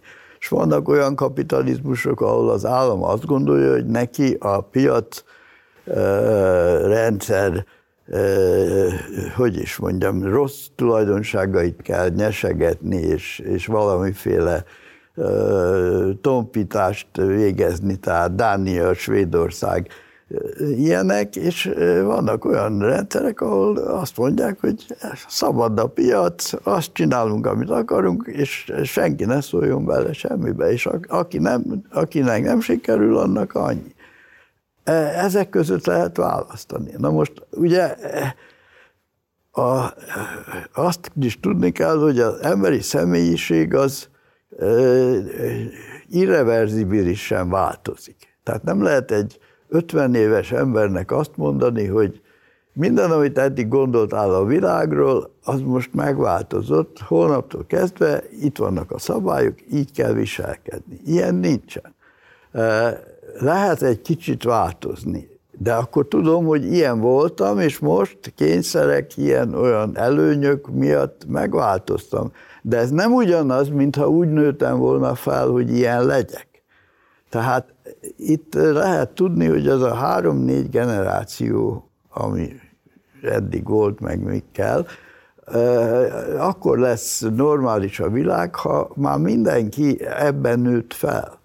Uh-huh. És amíg ez, ez nincs meg, addig azok, akik régen nőttek fel, azok fel vannak háborodva, hogy ez se jó, az se jó, és nem tudják elválasztani, hogy mi a kapitalizmus miatt olyan, mi a államrendszer miatt olyan. De nyilván a gazdasági termelési rendszer azért alapvetően meghatározza azt, hogy milyen az államszerkezet, és te igazából, ahogyan visszaolvastam a korai interjúidat is, soha nem voltál igazából piaci fundamentalista, miközben azért a korosztálytársaidat, meg felteszem, hogy a tudományos mező több tagját is, ez a típusú lelkesültség a rendszerváltás korában nagyon is erősen jellemezte. Igen, hát én, én úgy éreztem, hogy én egy baloldali ember vagyok, és hogy az ember ma már a technológia segítségével a, mind a 10 milliárd ember szükségleteit képes kielégíteni. A vágyait még nem és nagyon tisztességtelen dolognak tartom azt, hogy a, ennek a lehetőségnek a birtokában hajléktalanok vannak, nyomorognak, éhen halnak, stb. A, van egy amerikai science fiction író, a Kim Stanley Robinson, akinek Igen. magyarul is megjelent a könyve. Ugye a jövő minisztériumára gondolsz most. Minisztériumára, aki azt a zseniális dolgot művelte, hogy a következő 50 évet megírta. Ami, hát, ha ezt mondjuk az 50-es években írja, akkor biztos lecsukják. Ugye hát ez egy kommunista irodalom. Elképzel egy olyan világot, ahol a szabad piacot átvezetik egy vezérelt mindenkit kielégítő formába. Tervgazdaságát mondjuk ki. De igen, de igaza van. Hát gondolj bele, hogy a zöldek nagyon szimpatikusan tiltsuk be a szénbányákat, meg az olajbányákat. Most rögtön, és már is a klíma nagyot fog javulni. Ezt a kapitalizmusban ilyen nincs. Hát azok tulajdonok, abban sok ezer milliárdos dollárú értékek vannak, nem lehet elvenni ilyet ebben a rendszerben. Arról beszélsz most, hogy a tőkeérdek és a klímaváltozás megakadályozása antagonisztikus ellentétben Igen, egymással. de ezt ő megoldja. Ezt próbálja megoldani olyan megoldásokkal, amiket lehet vitatni, de a nagyjából is egészében valószínűleg ezt kellene csinálni. És az az érdekes, hogy nem erről vitatkozunk. Tehát én nem azt várom, hogy most vezessünk be valami olyan rendszert, amit egy valaki kigondol, hogy hogyan lehet megoldani, és akkor minden rendben van, hanem az igazi problémákról vitatkozunk. Arról vitatkozunk, hogy hogyan lehet a, a piacgazdaságot úgy megformálni, hogy az ne okozzon súlyos sérüléseket a résztvevőknek, de megoldja a problémákat. Mondok egy példát, hirdetés. Mire szolgál a hirdetés? De teljesen értelmetlen dolog, mert ha megnézed, milliárd féle dolgot állít elő az ipar, és mit látsz a televízióban? 10-15 dolgot hirdetnek. És ezzel ugye időnként belevágnak valami filmet, vagy ilyesmit, de azzal csak rontják az egészet a, mikor a Kádár rendszerben a cipőt a cipőboltból hirdetés volt, az egy nagyon klasszikus és nagyon tökéletes hirdetés volt, mert valóban, akinek cipő kell, menjen a cipőboltba. Ez a társadalmi ismeret része kell legyen, hogy hol lehet cipőt kapni, nem kell hirdetni. Ha veszel egy csavart az autódba, azt nem hirdeti. Elmész a szerelőhöz, és mondod, hogy milyen csavar hiányzik, és megkapod. Tehát nem igaz, hogy a hirdetés azért kell, hogy te tudjad, hogy hol van a dolog. A hirdetés az fogyasztása serkent. Tehát a hirdetésnek nem az a célja, hogy valami rejtett dolog előkerüljön, hanem hogy te olyan dolgot vegyél, amit mások is vesznek, ami új, ami szebb, ami jobb, ami nagyobb, ami színesebb, ami az életérzésedet csodálatosá fogja tenni. Ezt például be kéne tiltani. Nincs hirdetés. Már is a visszaesne a kereslet 20-30 százalékkal, a klíma már jól járna. Van egy csomó ilyen dolog is, a, a, a Stanley Robinson is javasol egy csomó olyan dolgot, ami a, ugye repülés. Tudjuk, hogy a, a klímaváltozáshoz nagyon hozzájárul a, a rendkívül intenzív turista forgalom. És az ő megoldása az, hogy fel kell újítani a léghajókat. Ma már lehet biztonságos, stabil és nem szennyező léghajókat csinálni, és az Amerika-Európa közti út az nem három óra lesz, hanem egy hét. Ez az ára. De ezt fizessük meg a, a bolygóért. Az világos, hogy ugye az a alapvető kritika szerintem a Robinsonnal kapcsolatban, hogy, hogy ezek mindegyike szimpatikus fölvetésnek bizonyul, csak ugye mondjuk például, amikor a repülő használat az egy 5-8 százalékáért fel a különböző számítások szerint a karbonlábnyomának az emberiségnek, és mondjuk a legnagyobb karbonlábnyom együttes azért az mégiscsak cementiparból, a foszilis tüzelőanyagnak az elképesztő mértékű használatából adódik. És hogy Meg ettől... a ruházati iparból 15 százalék, vagy még több. Az, hogy minden évben többször kell ruhát váltani, és rengeteg vizet és energiát fogyaszt, Igen. Könyörgöm, ugye a farmer volt az első olyan ruhadarab, ami az ember nem minden évben akart újat, legalábbis eleinte, hanem az volt a jó farmer, amelyik megállt a két lábán a letettet, és úgy hordtuk. Tehát az, hogy én mit tartok elfogadhatónak, jónak, az kultúra. Tehát tessék a régit, az apámét, még az apám is hordta, itt a bicska, amit Kossuth Lajostól kapott a nagyapám, és az kicserélte ugyan a nyelét is, az apám a pengéjét nem már elromlott, de ez az a bicska, amit Kossuth Lajostól kaptuk. Nem akarom azt vitatni, hogy nyilván az egyéni fogyasztási szokásoknak a radikális átalakításával lehet mérsékelni ezt a problémát, de felszámolni Azért nagyon nehéz, mert a defoszilizáció az olyan súlyos tőkérdekeket sért, amelyeket egyéni szinten nem lehet kezelni. Ebben tökéletesen egyetértek, én a kettőt együtt képzelem. Tehát e, e, egyrészt a, erről való beszédet hiányolom. Tehát az, hogy nem látszik, e, a fiatalokat sokszor értelmetlenül neki serkentik olyan céloknak, amik nem elérhetőek, mert, mert túlságosan nagy érdekeket szolgálnak. Világosan kéne látni, hogy mi az, amit te is megtehetsz, és mi az, amit ehhez összefogás kell, és, és megoldás, ne, nem, nem lerohanni és radikálisan betiltani, mert ez nyilvánvaló. De miért nem, bocsáss meg? Tehát, hogyha azt lehet látni, mi a tudományos konszenzus, hogy van az évtized végig 8 évünk még arra, hogy radikálisan visszafogjuk a karbon kibocsát, a karbon, karbonányunkat, a, a, a, a CO2 kibocsátást, akkor nem valójában radikális megoldásoknak lenne itt most a szükségessége. Ugye maga Robinson is felveti például az ökoterrorizmus kérdését, hogy az egy súlyos morális dilemma, hogyha nincs a változásra fogékonyság a világ vezető hatalma és tőkései részéről, akkor lehet, hogy ezek azok az eszközök, amikhez majd egyesek nyúlni fognak azért, hogy megmentsék az emberiséget. Most csúnya dolgokat fog mondani, nem, nem fogtok neki örülni, de az emberiség csak a katasztrófákból tanulja meg, hogy mit kell csinálni. De ez egy ember tulajdonság. Tehát rábeszéléssel ez nem fog menni. Ha milliók, egy-két milliárd hal meg klímaügyek miatt, akkor azonnal meg fog változni a helyzet. Tehát ugye azt lehet látni, hogy ha nagyon komoly, durva beavatkozás történik egy kultúra, egy társadalom életében, akkor képes gyors változásra. Rábeszélésre nem.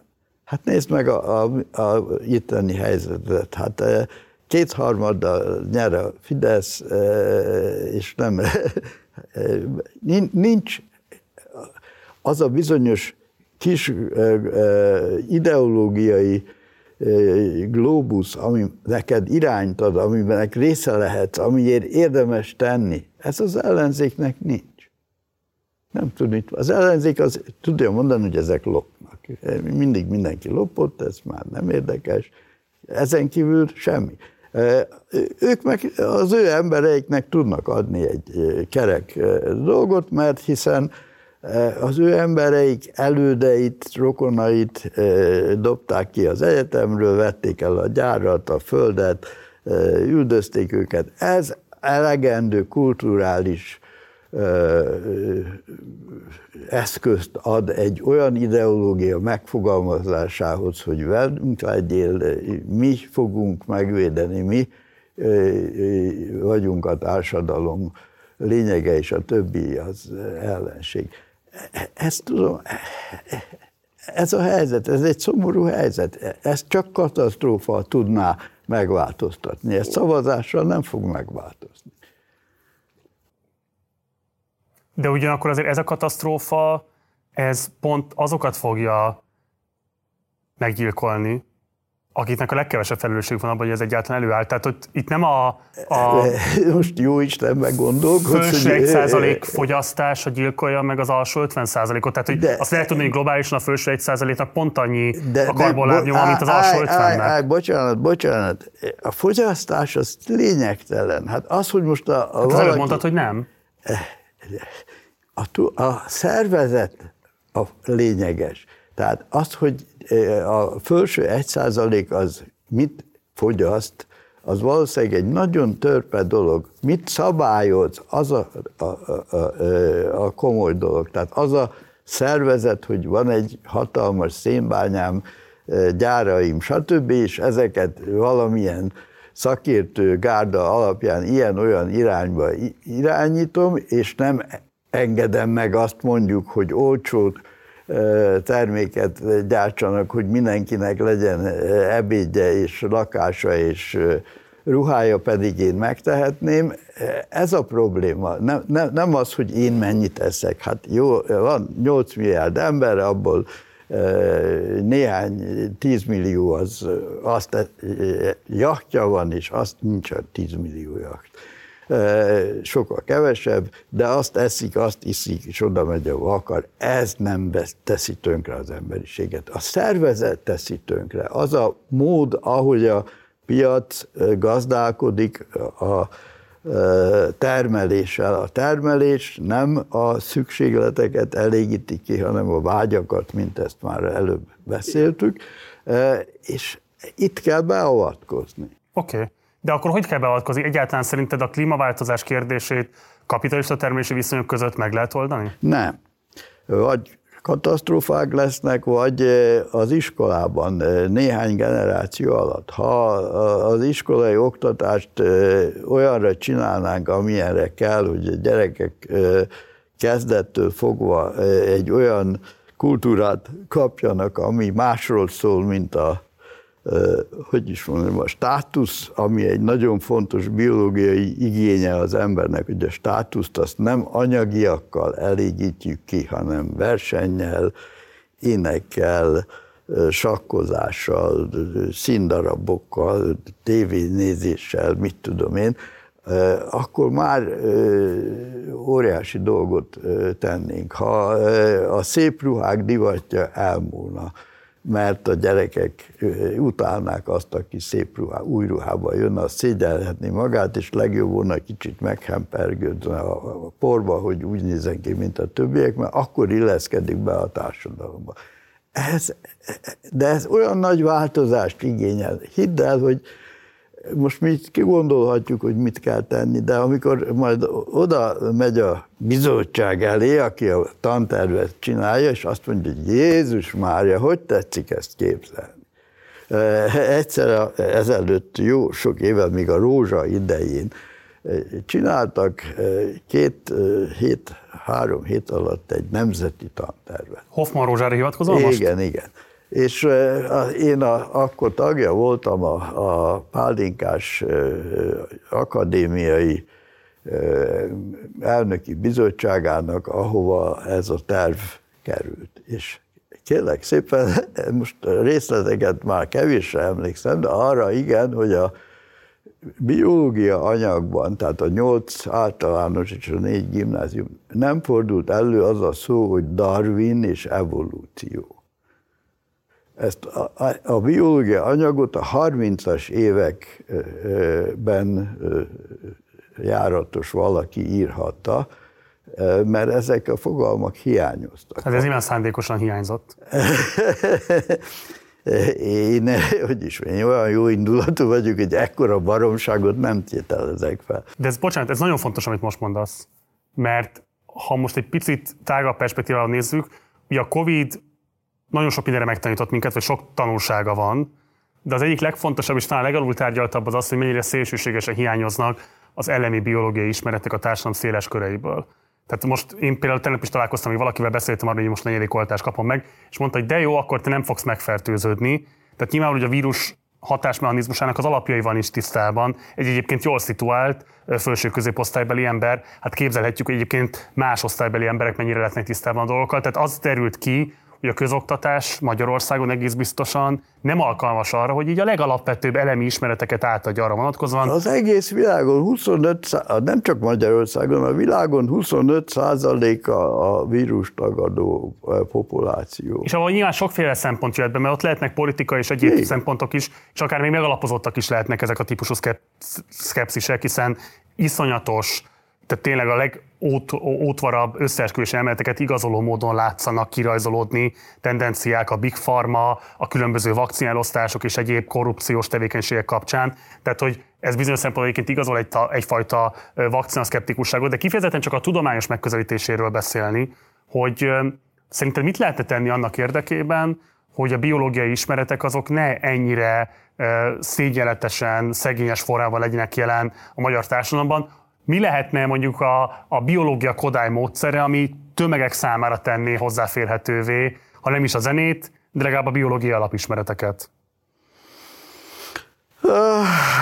Erre nem tudok neked kielégítő választ adni. Mikor volt a, a, a Covid cirkusz, akkor utána néztem, és amikor a pasztőr a himlőoltást Franciaországba bevezette, tüntettek, és meg akarták verni. Hát azóta nem változott nagy az a világ.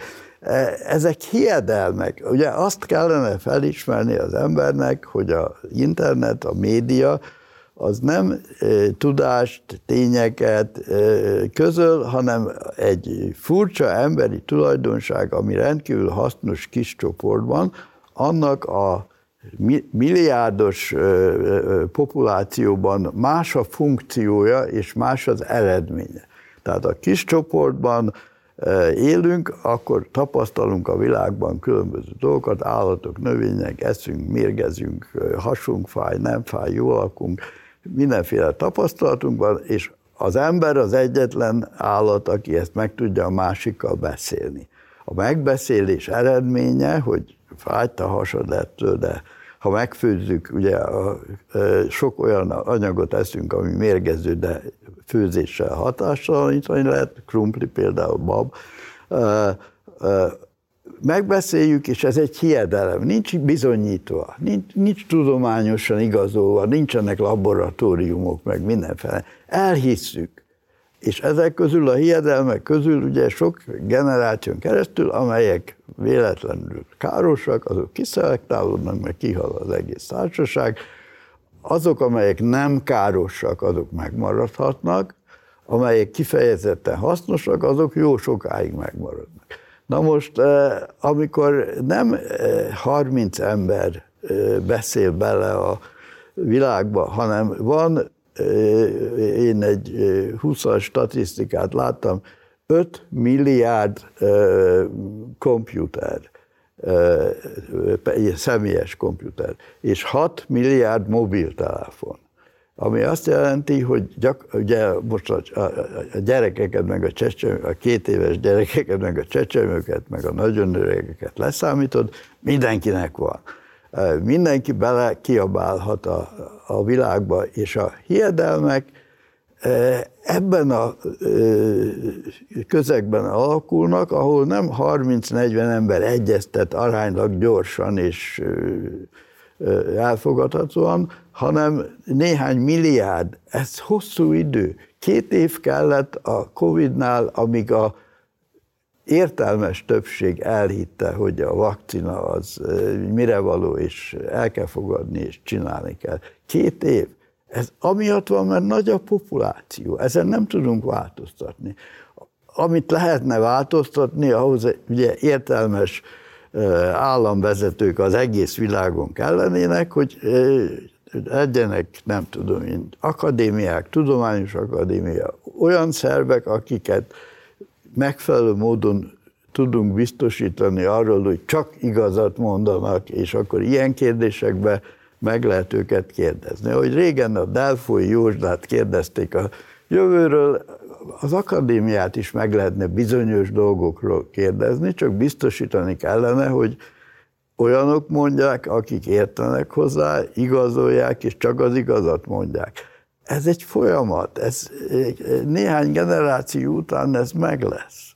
Az világos, de ugye ez egy ilyen nagyon pozitivista fölfogása a tudományszemléletnek, vagy a tudományelméletnek, és hogy közben azért azt lehet látni, hogy ezek a különböző akadémiák is politikai érdekek kiszolgálói lehetnek, adott esetben összefüggenek olyan típusú nagyvállalati érdekekkel, hát például mondjuk a vakcina készítés kapcsán egyértelműen megjelennek olyan típusú nagyvállalati érdekek, amelyek, még ha egyébként az nyilvánvalóan igaz is, hogy ezek a vakcinák védelmet nyújtanak, a vírus gyors lefolyása kapcsán és annak a semlegesítése kapcsán, de hát a létrehozataluk, az abból szerzett többletjövedelmek, tehát itt egészen szélsőségesen mutatkozott meg az, hogy mennyire eh, elfajzott módon működik a világ, hogy például mondjuk Ugye te azt Hadd mondjak egy pozitív példát, mert az is szörnyű, de, de a vége az pozitív. Biztos hallottál az aranyrizsről. Igen ugye a Ázsia bizonyos részein évente 200 ezer gyerek vakul meg A-vitamin hiány miatt.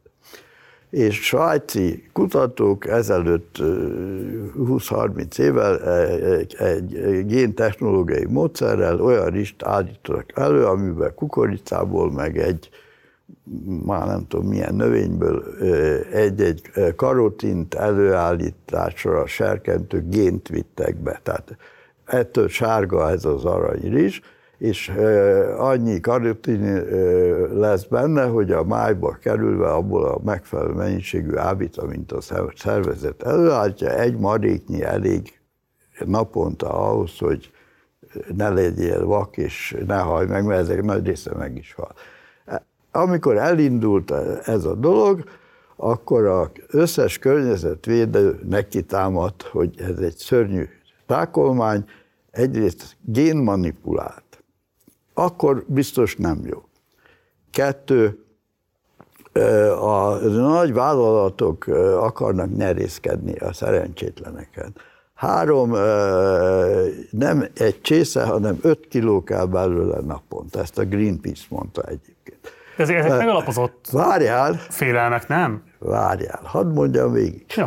Az történt, hogy a összes tudós és az összes vállalat lemondott a, jövede, a javadalmazásáról. Tehát abszolút ingyen szállították volna. A 104 Nobel-díjas tudós a ENSZ biztonsági tanácsához írt egy nyílt levelet, hogy támogatják az aranyrics fogyasztását, mert abszolút ki van próbálva, ellenőrizve, semmi akadálya lehetetlen nem alkalmazni. A ellenzék azt mondta, azon kívül, hogy génbabrát is nem kell, egyenek zöldségeket, barackot, kelkáposztát, ilyesmit. Ezeknek az embereknek egy marék rizsre van pénze, nem is ismerik ezeket a növényeket. Amikor végre ingyen lett és tömegben lehetett előállítani, a parasztoknak se kellett, mert addigra be voltak oltva, hogy az aranyrizs az káros, mert génbabrát. Most a, a valamelyik kormány, lehet, hogy az indonéz, de lehet, hogy egy másik, végre a parlamentje elfogadta, hogy bevezetik az aranyrist. 30 évi küzdelem után valamilyen abszolút pozitív dologért. Tehát igenis vannak pozitív példák, és nem, hogy is mondjam, ezeket kell előhozni, és ezeket kell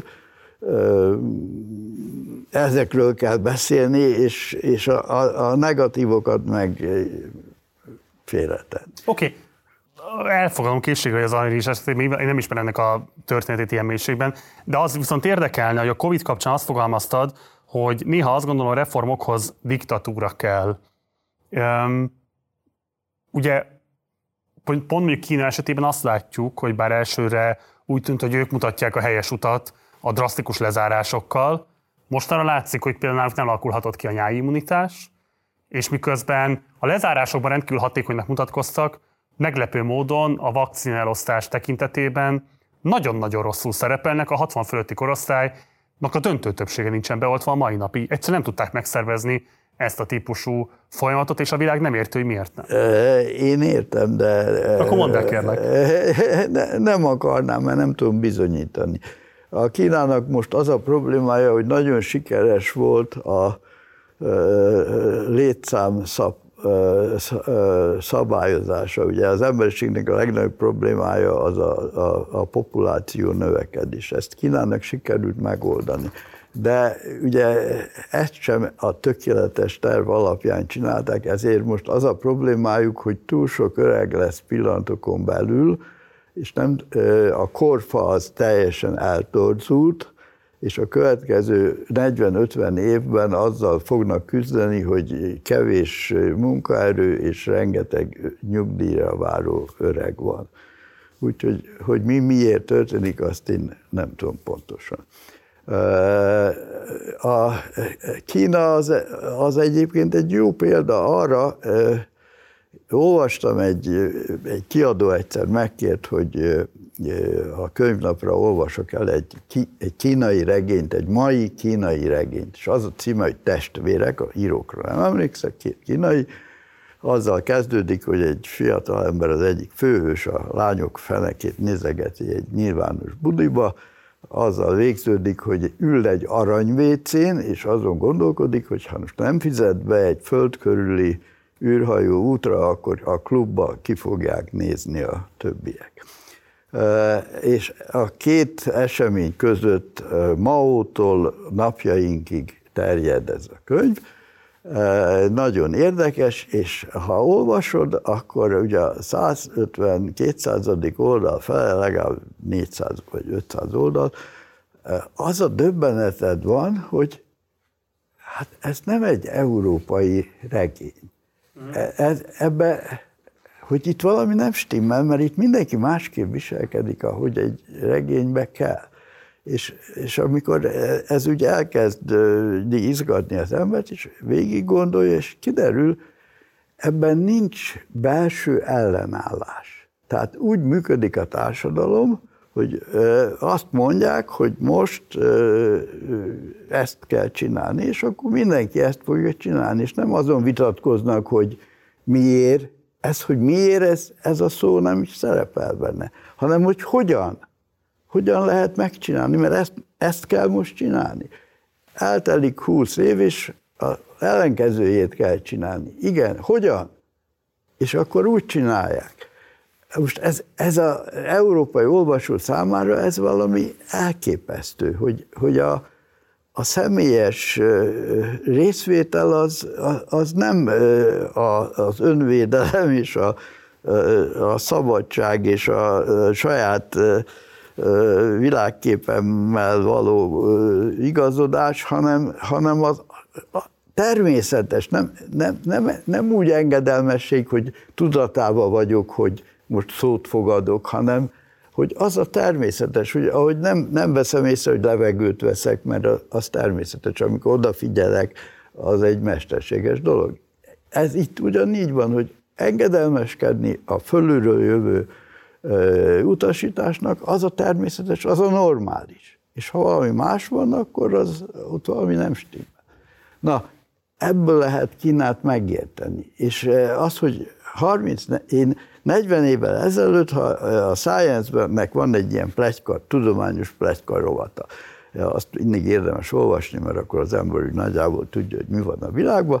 30-40 évvel ezelőtt, ha nagy ritkán Kínáról szó, akkor az volt, hogy ellopták, rosszul csinálták, tönkretették. Ma minden héten többször van, hogy nagyobbat, ö, olcsóbban, többet, máshova is eladták, borzasztó. Kína ott lohol az Egyesült Államok nyakán, és nem véletlenül. Tehát ne, nem, nem politikai loholás ez, hanem ipari, technológiai. Van Koreában egy intézet, amelyikben egy pofa életét arra áldozta, hogy kutyákat klónoztasson. Te is százezer dollárért tudsz klónoztatni a mokkából egyet. Százezer dollár és nagy megrendelése van Amerikából mindenhonnan. És a kínai kormány azt kérte ezelőtt 5-6 évvel, hogy szeretne ezt a technikát bevezetni. És akkor hosszas tárgyalás vége az volt, hogy jó, átadja, ennyiért meg ennyiért. A Kína azt kérte, hogy ők nekik van egy új intézetük, ott mutassa be, és akkor a, a, a, a licenc része, hogy egyszer megcsinálja, egy, egyet klónoz, és az ő kérése az volt, hogy a nyugati újságírókat engedjék oda. Mindkét fél teljesítette, amit kért. A nyugati újságírók döbbenete nem az volt, hogy klónoztak egy kutyát, majd megkérdezem, hogy mit gondolsz kinek a kutyáját, hanem az volt, hogy egy vadonatúj, több száz kutatóval rendelkező sejtbiológiai intézetbe vitték, ahol a falak még nedvesek voltak az újságtól, és 300 fehérköppenyes, hozzáértő kutató volt, akik sejtbiológiával és egyebekkel is foglalkoztak, egyik részleg fog klónozással. Kinek a kutyáját klónozták? Na, Na, na hát, ennyiből kéne tudnom, nem tudom. hát Kína. Kínában vagyunk, északi provincia. Mi az Xi Jinpingnek, vagy kinek? Nem tudom. Nem, a helyi pártitkárnak a Ja, akkor a helyi szintű Xi Jinpingnek. Igen. Oké. Okay. Jó, de ez, hogy is mondjam, ez fantasztikus. Tehát az, hogy kvantum számítógép, az, hogy holdra szállás, az, hogy ami a Covid-dal volt, ezekben lehetnek hibák. Hát Amerikában is rengeteg baromságot csinálnak. Tessék elfogadni, hogy Kínában is rengeteg baromságot fognak és csináltak eddig is, de azt lehet, kell látni, hogy ott egy, ugye a nyugati világban 5% a mezőgazdasági népesség aránya, a többi az iparban. Kínában 30 év alatt 70-ről lement azt hiszem 20, 20 valahányra, és megy vészesen vissza 5%-ra. Tehát egy generáció alatt tettek meg 200 éves társadalmi változást. De ebben hát, nincsen vita, Vilmos, szerintem nem ez a probléma. De ez nagyon fontos. Ez nagyon fontos. De mondjuk például szerintem, tehát hogy a Covid vakcina kapcsán szerintem fantasztikus tudományos eredmény, ez az egész mRNS technológia lenyűgöző, az egésznek a hatásmechanizmusa, napokig tartott, hogy fölfogja, most sem biztos, hogy el tudnám mondani, de hogy tényleg, tehát hogy tudományos eredményként lenyűgöző.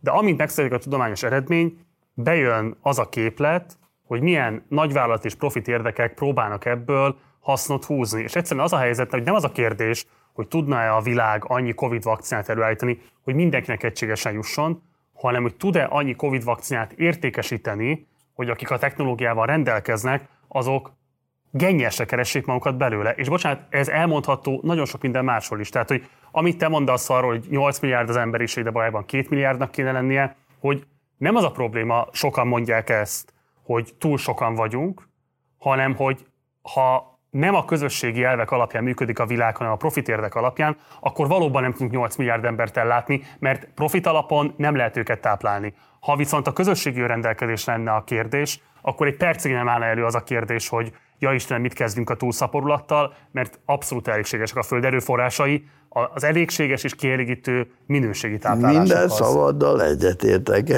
csak értsd már meg, hogy ez egy rendszer, amit nem lehet egyik napról a másikra megváltoztatni. Azon kívül, ha most mindenki megkapna mindent, ugye a köve, egy rendkívül nagy probléma van, amiről azok, akik a alapfizetést javasolják, amivel én egyébként egyetértek, azok nem számolnak. Az ember azon kívül, hogy enni kell neki, meg szaporodni, még egy tulajdonsága, egy nagyon fontos tulajdonsága van, genetikailag alapvetően egy tevékeny lény. Muszáj neki csinálni dolgokat. Ez, ez biológia, ezzel nem érdemes vitatkozni. Na most, ha mindenkinek mindent adsz, hogy meglegyen a fedele és a napi tápláléka mondjuk, akkor nem fog otthon ülni, hanem akkor valamit akar csinálni. Ha nem, nem tud mást, akkor felborigatja az autókat, vagy a teheneket Indiába. De ez bocs, ez nagyon fontos. Miért gondolod, hogy rögtön erőszakba torkollana az, hogy felszabadult a bérmunka kényszere alól? Mert nem, ha nem adsz neki értelmes tevékenységet, tönkre megy. Hát de mi lehetne az, hogy ő megtalálja? Hát de, ez olyan, mint mikor a Lázár János azt mondja, hogy aki nem talált magának eleget, az, az megérdemli. Hát könyörgöm, ha 8 milliárd embernek kell tevékenységet adni, akkor az állam és, a, és te nem lehetsz nem mondhatod, hogy keressenek, hanem azt mondhatod, hogy javasolsz különböző dolgokat. Tessék versenyeket csinálni, televíziós vetélkedőket, az a sok borzalmas televíziós vetélkedő, az nagyon fontos. Mi, mi, az én körömben ugye az értelmiség az fintorog és fújol és nézi, de, de azt mondja, hogy nem. Pedig nagyon fontos, mert addig ott ül a fenekén, és nem borigatja fel az autókat. Voltam egyszer Havajba, ahol a, és olyankor mindig bekapcsolom a helyi tévéket, mert kíváncsi vagyok, hogy milyen az élet, és az élet éppen az volt, hogy a főváros, havai fővárosban fe, fekete gyerekek tüntettek valami ellen, és rendőrök voltak, és nagy zűr, és a, az egyik rendőr ráordította az egyik néger fiúra, hogy go home, watch TV. Érted? Ez a rendőr pontosan tudta, hogy mi a probléma. Hogy De akkor te egy paternalista ember vagy, nem? Valamennyire igen, mert az ember hierarchiában szeret élni, enyhe hierarchiában, és szüksége van a elismerésre. De azt nem látod? Vagy az nem fér bele az ember képed, vagy ellentétesek a tapasztalataid, hogyha az emberek azok alól a kényszerek alól föl vannak szabadítva, amelyek jelenleg megakadályozzák az önkiteljesítésüket, illetve arra kényszerítik őket, hogy az alapvető létfeltételeikért küzdjenek minden nap. Tehát ha ez alól felszabadulnak, akkor elképzelhető, hogy az együttműködésnek, amit te annyira szeretnél látni, Azt szervezni kell az magától. világos, de elkezdik ők maguk saját... Tehát miért nem hiszel az Nem, önigazgatásban? én hiszek az önigazgatásban, ha elkezdik szervezni. Azt nem hiszem, hogyha, ha a máról hónapra, eh, bocsánat, egy nagy, hogy is mondjam, egy pszichológiai probléma van veled is, meg mindenki, aki Velem biztos, beszél. velem sok pszichológiai probléma, azt aláírom. Nem. Azt hiszitek, hogy egy ha- 50 éves embert meg lehet győzni arról, hogy ő 20 éves, és minden megváltozott, és így viselkedjen ezen túl. Nem lehet. Az 50 éves még 20-30 évig viszi magával az eddigi emlékeit, tapasztalatait, benyomásait, késztetéseit. Ahhoz, hogy új rendszer kezdődjön, csecsemők kellenek, olyan nevelőkkel, akik már át vannak nevelve. Tehát az, hogy bedobjuk, hogy csináljatok magatokkal, amit akartok, ez nem megy. Tehát az, hogy bevezetjük az alapjövedelmet úgy, mondjuk, most képezeljünk el egy csodát, 8 milliárd ember, gyerekek, mind a 8 milliárd elsőjén megkapja a alapjövedelmet, megoldottuk a problémát, és nézzük a tévét.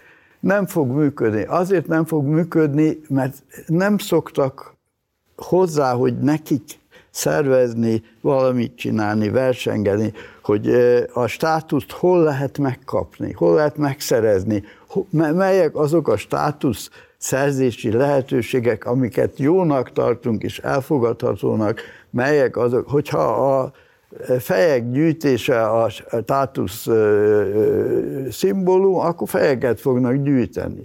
Ha az a státusz szimbólum, hogy ki tud szebben énekelni, akkor megtanulnak énekelni. De ez, ez nem, az ember nem egy olyan megszervezett lény, amelyiket rángatni lehet egyik álláspontról a másikra, Oké, nemzedékek nélkül Teljesen egyik világos. percről a de akkor másikra. hadd kérdezek valamit, engem az érdekel, hogy erről mit gondolsz. Tehát, hogy alapvetően, ha jól értelek, az az állításod, hogy az ember túlságosan kiskorú ahhoz, hogy hirtelen az önrendelkezés lehetőségével csak úgy élni tudjon, szükségszerűen nagyobb rendbontást szülne az, ha a mostani kényszerektől megszabadulna, de közben te is azt mondod, hogy ezek a kényszerek alapvetően kártékonyak, mert túlfogyasztáshoz, klímakatasztrófához és így tovább vezetnek. kiskorút nem használnám, mert nem kiskorúnak tekintem, hanem olyannak, amilyen. Az ember nem, a felnőtt ember nem kiskorú, csak a felnőtt embernek van egy múltja, és a Hát, múltat... unatkozik, borogatni kezdi az autókat, ez az analógia. Igen. Azért, mert eddig volt dolga, most meg nincs. De akkor igazából az az állításod, hogy Hát nézd meg, hogy mennyi, a, Indiában a jóga, meg a meditáció, hát a, a, a, a, a legfiatalabb, legtevékenyebb részét a társadalomnak kivonják a munkából, mert nem, nincs szükség rájuk. E, És hogy ne borigassák fel a teheneket, ezért meditáljanak órákon keresztül, csináljanak jogát, képzeljék el, hogy felemelkednek. De ez egy, ez rendszer szempontból ugye mindig eh, nem az számít, hogy ők mit gondolnak erről, az számít, hogy a rendszer szempontjából lesz mi. Ez kikapcsolása a munkaerőnek a, a tömegeiből kivonása. Tehát ha egy ilyen nagy rendszer át akar alakulni, akkor foglalkoznia kell azzal, hogy a e, lakói olyanok, amelyeknek szervezett tevékenységekre van szüksége, olyan szervezett tevékenységre, amely nem produktumot állít elő, anyagból, energiából, hanem szellemi valamit, de erre néhány generáció alatt rá kell őket nevelni. De azt mondod, mert hogy mégis ez, tehát azt állítod, hogy szervezni kell az idejüket, le kell kötni a figyelmüket, tevékenységet kell nekik adni, és azt mondod, hogy erre önmaguktól feltétlenül nem képesek. Biztos, hogy önmaguktól is képesek lesznek. 8 milliárdról beszélünk. Tömegében nem hiszem, hogyha okay. szabadon engednénk. Tehát azért nem, mert ott van előttem az emberi élet irreverzibilitása. Okay. Tehát értsd meg, hogy az, aki 40-50-60 éves, azt nem lehet a kezdőpontra visszaállítani. Teljesen világos. Beszéljünk egy kicsit a szexualitásról? Beszéljünk. Impoláló nyíltsággal, de mégsem obszén módon szoktál beszélni a szexualitásról, a testiségről. Több dologgal is készültem erre vonatkozóan. Egyszer nyilatkoztat például azt, hogy elképesztő, hogy egy gyerek felnőhet úgy, hogy 14-15 éves koráig nem lát mesztelen nőt és férfit maga körül, majd az első élménye erről a pornó lesz, amit az osztálytársak megmutatnak neki. Ez egy nehéz téma, de még én is emlékszem, hogy amikor én voltam kisgyerek, teljesen természetes volt, hogy együtt fürdünk a szülőkkel adott esetben, egyikkel vagy másikkal. Ma már ez azért valószínűleg kevésbé bevett, pláne erről való beszéd az nagyon elnehezült. Igen, ez egy szörnyű dolog. Mivel magyarázod? Hát ezek divatok, nem tudom. Nem, azon nem gondolkodtam, hogy miért változott meg, de nem változott olyan túlságosan meg. Tehát a, ahogy én visszaemlékszem, a nagyszüleim azok a, a, nagyjából ugyanolyanok voltak, mint ma mindenki. Nekem volt kellemes adottság, hogy az én szűk családom, apám, anyám az ebben ne, azt normálisnak tartotta, hogy mesztelenek időnként ők is, én is.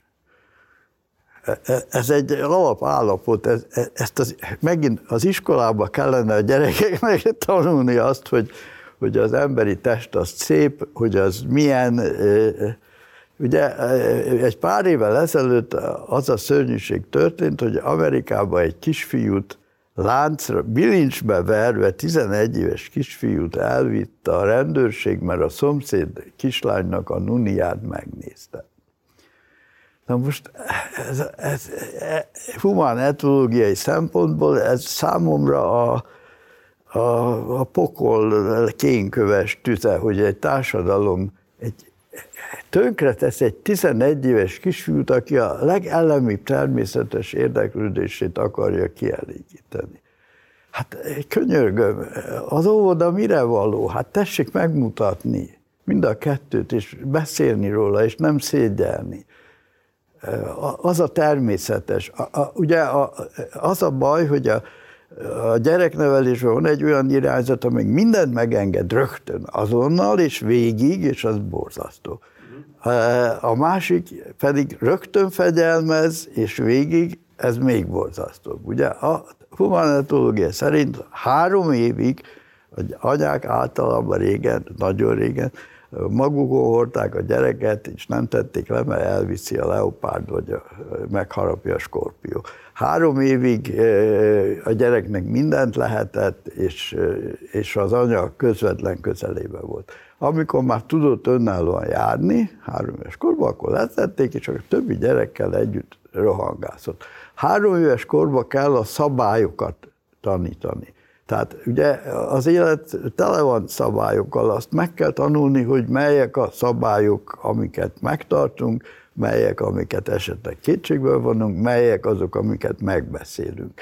Tehát nem tudom, mint az én fiam, mikor iskolába ment, akkor nem az volt a rend, hogy a, az iskola szent, és ha ott megszidják, akkor én otthon még büntetésből én is meg fogom szidni, hanem megbeszéltük, hogy az iskolában neked helyt kell állni, és lehet, hogy értelmes, jó tanárok lesznek, és semmi probléma, lehet, hogy valaki hülye lesz. És akkor én nem tudok rajta segíteni, neked ott helybe kell megoldani. Meséld el, hogy mi van, én tanácsokkal segítek, de, de neked kell ott helytállni. Ennek az lett az eredmény, hogy hazajött, mindig elmesélte az összes disznóságot, és akkor mi mondtuk, hogy mi az, amin esetleg lehet segíteni. Amikor a óvodás volt, és a kis tótot fel akarták akasztani. A kis tót gyagya. És a gyerekek elhatározták, hogy amikor a óvónők elmennek 10 percre kávézni, és már mindenki fekszik, akkor a megszerzett kötéllel, ami ott volt a fürdőszobában, felfogják a gyagyástótot akasztani. Most ez egy konkrét történet, vagy ez, egy abszolút valamit? konkrét történet, egyetemi óvoda ráadásul. És akkor ugye Egy, teljesen... most a saját fiad Igen, meg? és akkor teljesen kétségbe estünk, és mondtuk, ugye ez hétfőn volt, és majd csütörtökön akasztják, hát beszéld rá a gyerekeket, hogy ez a e, e, tót, ez nem gyagyás, csak egy szemüveges kis, félénk kisfiú, e, állj mellé, és beszéld őket le. És akkor másnap megint jött, apa, megbeszéltem, de azt mondták, hogy hülye vagyok, mert a kis tót gyagyás, úgyis fel fogjuk akasztani, és akkor berohantam a óvodába, és a, mondtam az óvónéniknek, akik természetesen ájuldoztak, hívtak pszichológust, és kiderült, hogy a kis tótot el kell vinni az óvodából, mert annyira gyűlölik a gyerekek, mert gyagyás, nem volt gyagyás, egy egyedül élő nő nevelte, szemüveges volt, félénk volt, bátortalan, semmi baja nem volt. De a gyerek gyűlölet miatt át kellett tenni, egy, el kellett vinni egy másik óvodába. De lényeg az, hogy a Gábor elmesélte, és aztán később is nekem egész életében én mindig mindent fontos dologról tudtam, mert, mert a befogadás a fontos, a szeretet, nem az, hogy én magyarázom, hogy az iskolának hogy kellett volna őt megfegyelmezni, az az iskola dolga. Mondjuk azért ez a történet, ez annyi számos szempontból nyomasztó, hogy azt így sem Igen. tudom hirtelen fejteni. Wow. Jó, a, a szexualitásra visszatérve, engem nagyon érdekelne az, hogy te apaként, mert hogy itt arról érsz igazából, hogy a pornó az vagy így, vagy úgy, de szocializálja a gyerekeket. És hogy beszélsz arról is, hogy viszont az intimitás élménye az így tabusítva van a társadalmunkban. Öm, ezekkel te hogyan foglalkoztál apaként? Nem a részletekre vagyok föltétlenül kíváncsi, hanem inkább ennek az egésznek a, az elméleti hátterére. Tehát, hogy mit gondoltál, hogyan próbálkoztál ezeket az ellentmondásokat kezelni a saját praxisodban? Á, Hát ez egy nagyon összetett probléma, mert ugye homoszexualitás is és minden egyéb benne van. Én azt gondolom, hogy a, a alapvető ember tulajdonság a másik emberhez történő vonzódás.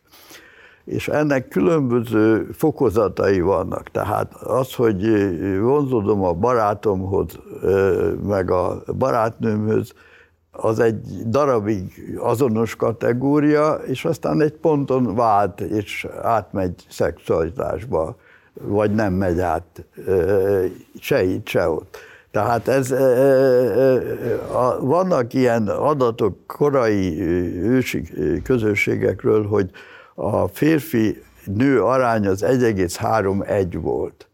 Tehát szabályozták a hogy több férfi legyen, mert a vadászat meg a esetleges ellenségesség miatt több férfire volt szükség.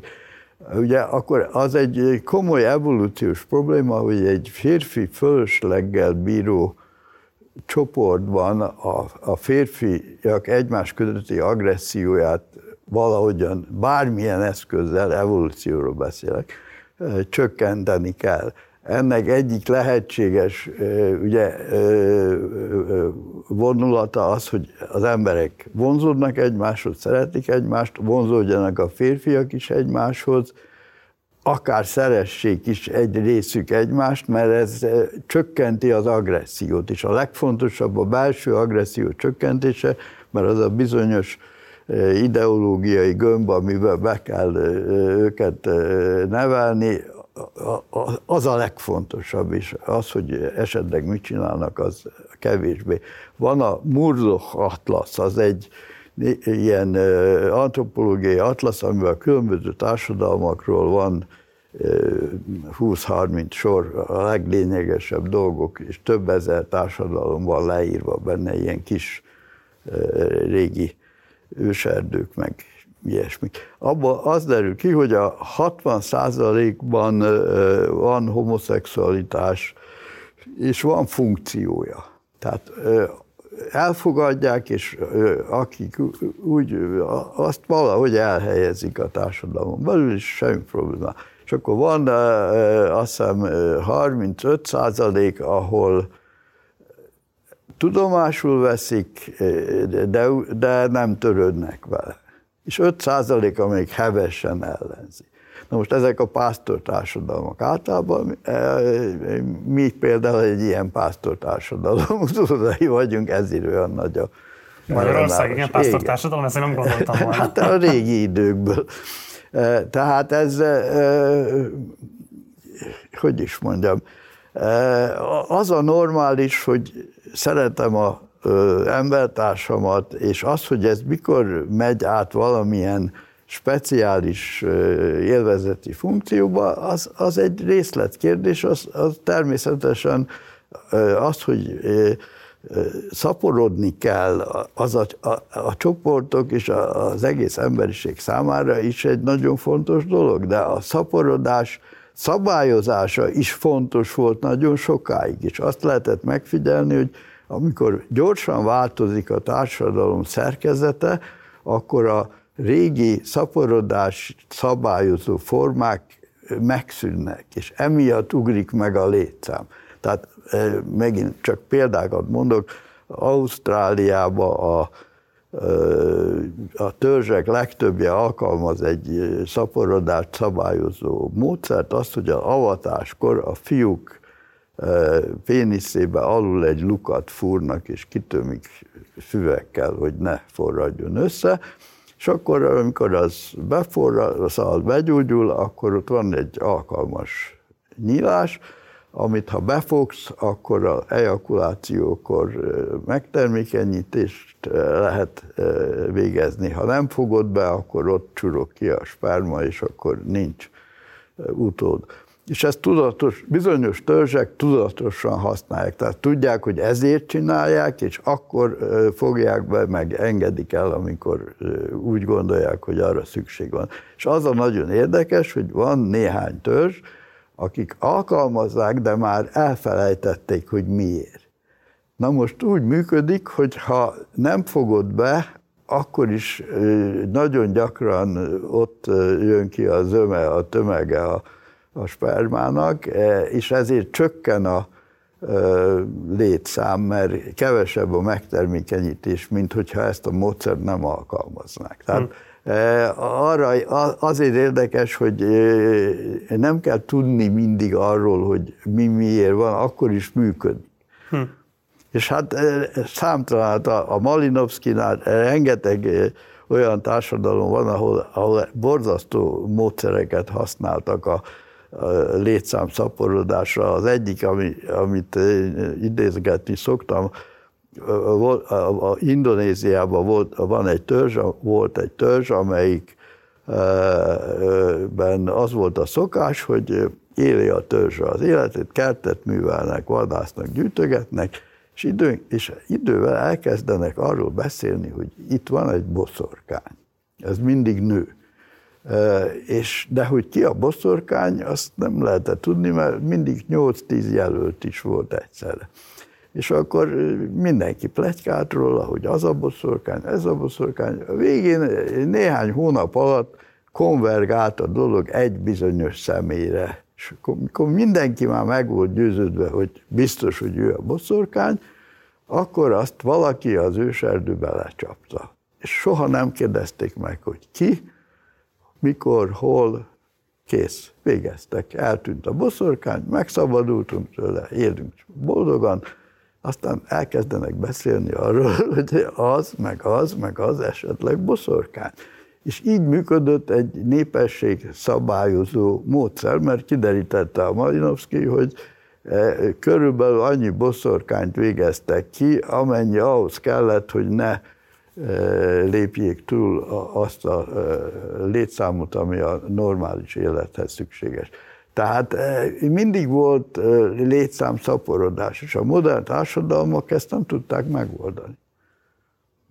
a pornónak van ilyen funkciója? Mert arról is sokszor szoktál nyilatkozni.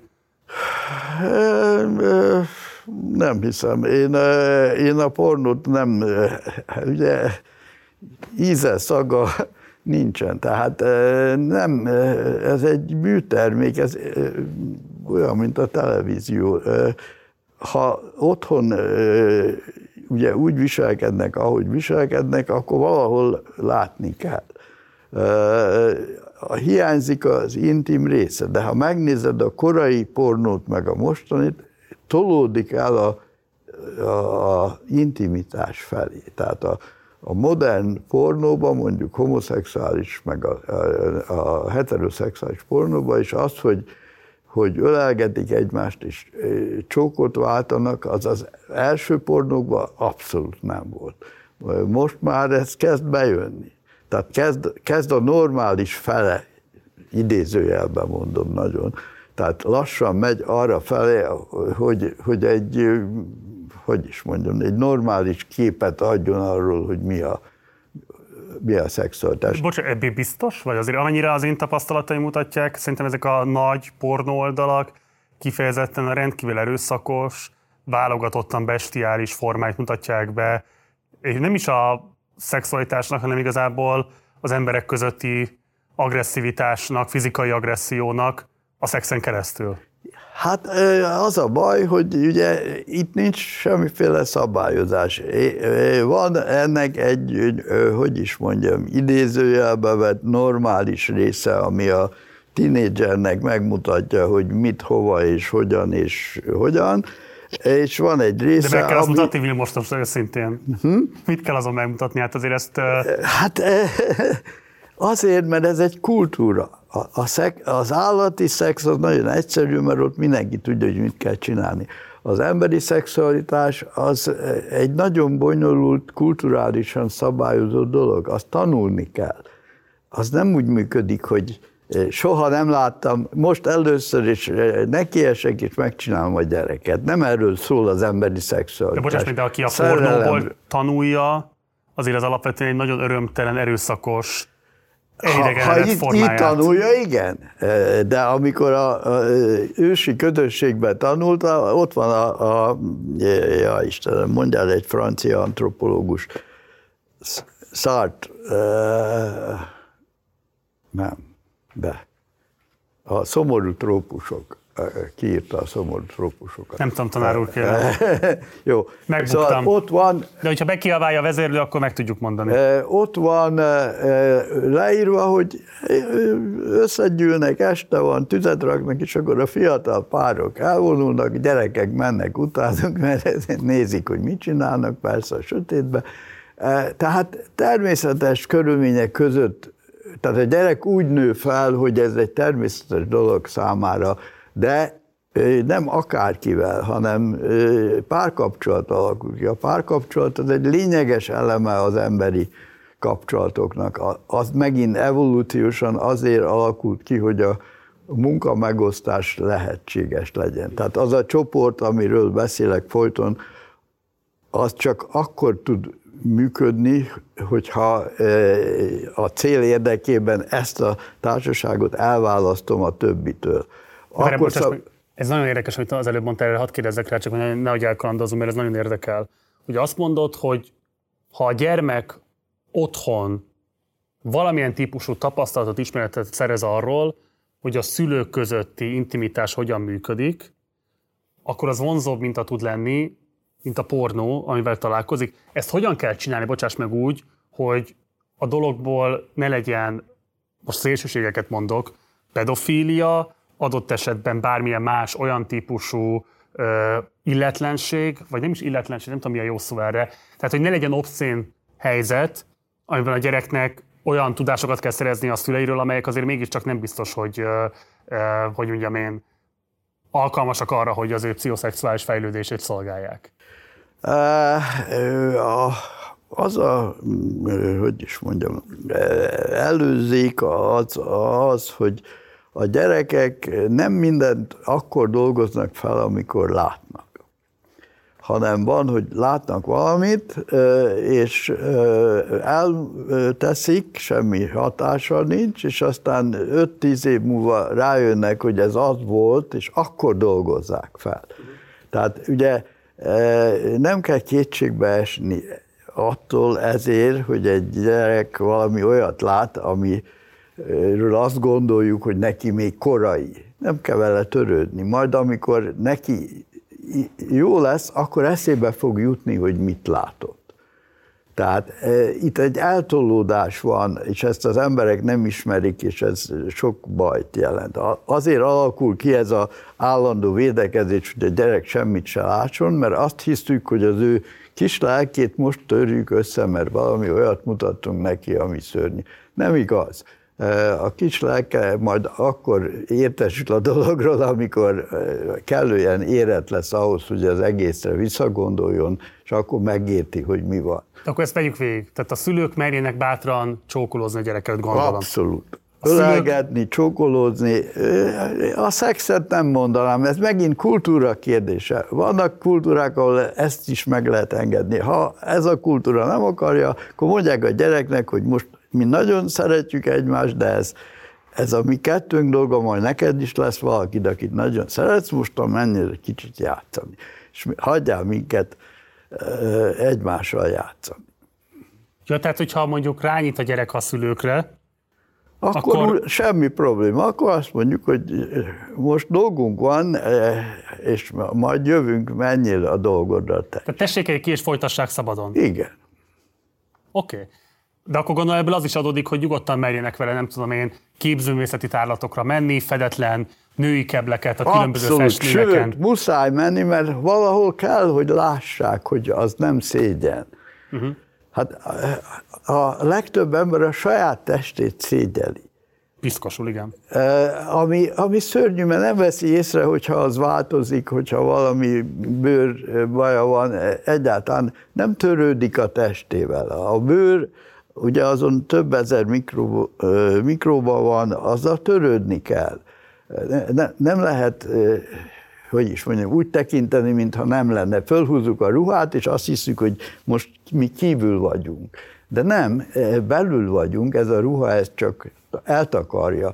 És ami belül van, az az érdekes, és az a fontos, azt időnként tükör előtt, vagy tükör nélkül meg kell nézni, meg kell vizsgálni. De mi most azt mondod, hogy, hogy álljon oda az apa, álljon oda az anya, mesztelen a gyerek mellé a tükör előtt? Igen, és nézzék végig Nézzék egymást. végig a, nem tudom, igen, vakinájukat, a péniszüket. Igen, mindent, és a hátukat, és a honaljukat, és törődjenek azzal, hogy ők milyenek. De, de a gyerekkel közösen há, mutassák igen, meg neki? de három éves kortól figyelmeztessék a szabályokra, hogy ez a kultúra, amiben élünk olyan, hogy idegeneknek ilyet nem mutatunk. Aha. Nem hívjuk be a szomszédot, nem hívjuk be a nagymamát, nem hívjuk be a nem tudom kit, eh, mert ez a család, eh, ez a, a szeretők dolga. Eh, tanuld meg, hogy apa, anya, meg te ezt csinálja, meg te is fogod csinálni majd a barátoddal vagy barátnőddel, de idegennel nem mert az, aznak más körülményei vannak. Tehát a, a szabályt be kell vezetni, hogy nehogy azt higgye, hogy most akkor az egész világban ezt lehet csinálni, az lenne jó, de, ne, de nem lehet. Az lenne jó, Vilmos? Hát el tudok képzelni. Képzeld el, mennyivel élvezetesebb lenne a televízió, mesztelen bemondók, meg bemondó nők volnának, volna miért nézni. De mi most, ha mondjuk mi itt mesztelenül beszélgetnénk, szerinted az az kívánatos lenne a nézők számára?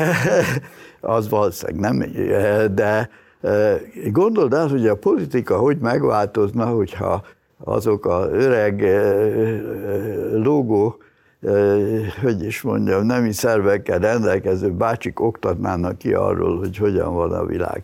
Másképp látnánk a világot. Hát azt, hogyha az igazi valójukba látnánk az embereket, olyannak látnánk, amilyenek, mert nem olyanok, a ruhájukkal eh, elfedik. Tekintélyes, fekete, eh, jól szabott ruhákban azt, azt hiszük, hogy oda nézünk, és az a tekintély. Ha látnánk azt a putin öregembert, hát akkor jöjjön valaki értelmes, aki elmondja, hogy mit kell csinálni. De hát ez vicc, ez, ezt ebben a kultúrában nem lehet. Javítani lehet rajta.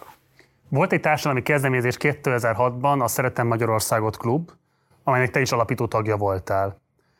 Készítettünk egy rövid összeállítást, hogy megnézzük, hogy mi volt igazából ennek a klubnak a célja, mert ha jól tudom, te már nem vagy ennek a tagja, kiléptél. E, nem, értek, nem értem rá, nem tudtam elmenni. Nagyon intenzív életet éltek, és az nekem már nem fért bele a... De akkor nem kiléptél, nem kiraktak? Nem is raktak ki, nem tudom. Jó. Nézzük, hogy 2006-ban milyen ambícióitok voltak ezzel a klubbal kapcsolatban, és aztán beszélgessünk erről egy kicsit. Jó. Kampányt indított az utcai erőszak ellen és a nyugalomért a száz közéleti emberből, tudósokból, művészekből álló Szerettem Magyarországot klub. Egy-egy képeslapot várnak azoktól, akik nem vonulnak az utcára, hogy megmutassák, ők sokan vannak.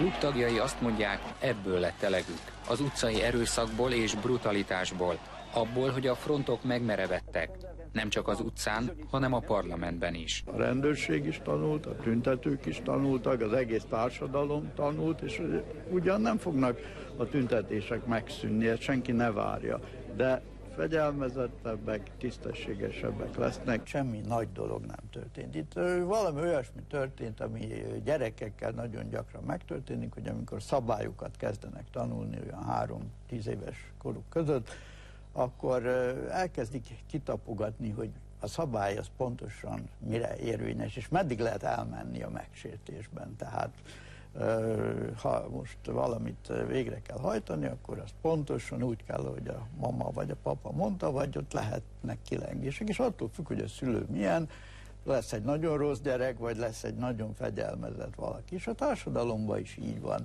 A társadalom 40 évig olyan, hogy elmenjen tüntetni, ugye 56 kivételével nem volt. Most kipróbálták, lehet. Nem csak tüntetni lehet, ott lehet lakni a Kossuth téren, össze körbe lehet pisilni, mindent lehet csinálni.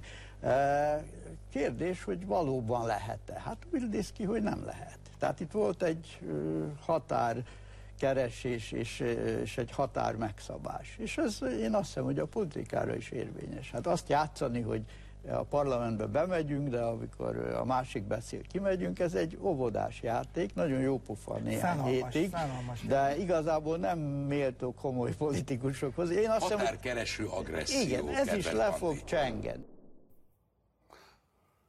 Ekkor nyilatkoztál szintén úgy, hogy aki unatkozik, könnyen fordul a társadalom számára káros aktivitások felé, például sállalt akarja az arcát és autókat borigat. Hogy, e, ezt már erről beszéltünk. És erről beszéltünk is, de hogy ez tényleg csak az unalom miatt van-e így? Kérdezem. Ez nem unalom, ez a, a tevékenységre késztetés. Az ember genetikai adottsága, hogy csináljon valamit. Az, hogy az hasznos vagy haszontalan, az a kultúra határozza meg. Nem hangsúlyoztad itt túl azt, hogy miért nem kívánatos a rendbontás, miközben lehet, hogy kevesebb figyelem tevődött arra, hogy ennek a rendbontásnak volt valami típusú oka, egy politikai fölháborodottság, aminek azt érezték a tüntetők, hogy így tudnak hangot adni kizárólag? Ezen mindig lehet vitatkozni, mert ö, há, most hány ember ö, gondolja, hogy ez egy szörnyű dolog, hányan mennek oda. Itt van a mostani tanár, ügy. Ugye van, nem tudom én, százezer tanár, és abból ezren mennek tüntetni. Természetes, hogy pátyolgatjuk őket, és mondjuk, hogy igen, rugassák ki magukat, és menjenek, és majd csak lesz valami. De amíg a 99 ezer otthon van, addig ennek nincs túl sok reménye abban, hogy lesz valami. De ezért van szerintem jelentőség a tárgyak elleni erőszaknak, mert 2006-ban ennek a tüntetés sorozatnak azért volt kiemelkedő jelentősége, mert fölgyújtottak egy-két autót.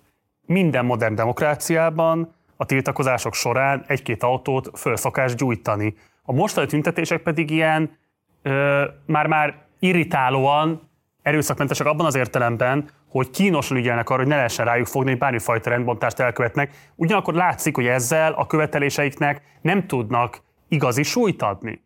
Tehát azért egy-két tűzcsapot leverni, azt mondom még egyszer, nincs olyan fejlett demokrácia, ahol Franciaországtól Németországon át egészen Angliáig bezárólag ne történne meg. Itt pedig a tüntetés kultúra látványosan le van nyomva azzal, hogy véletlenül se veszítsük el a méltóságunkat, csak az a helyzet, hogy így meg a figyelmet nem képesek megnyerni a jogos követeléseiknek. Bocsáss meg, azt mondtad, hogy lesz felszokás gyújtani néhány autót. Ezzel azt fejezted ki, hogy ez egy kötelesség. Hogy az, hogy ha kimegyek tüntetni, akkor, akkor végzem jól a dolgomat, ha néhány autót felgyújtunk. Ez nem igaz. Francia Kimegy... szakszervezeti aktivisták vitatkoznának veled. De hadd mondjam végig, ha kimegyünk tüntetni, biztosan lesz Franciaországban, meg máshol is, néhány ember, aki nem tudja tartani a többség fegyelmét, és fel fog gyújtani egy-két autót, ezt nagyon sajnáljuk.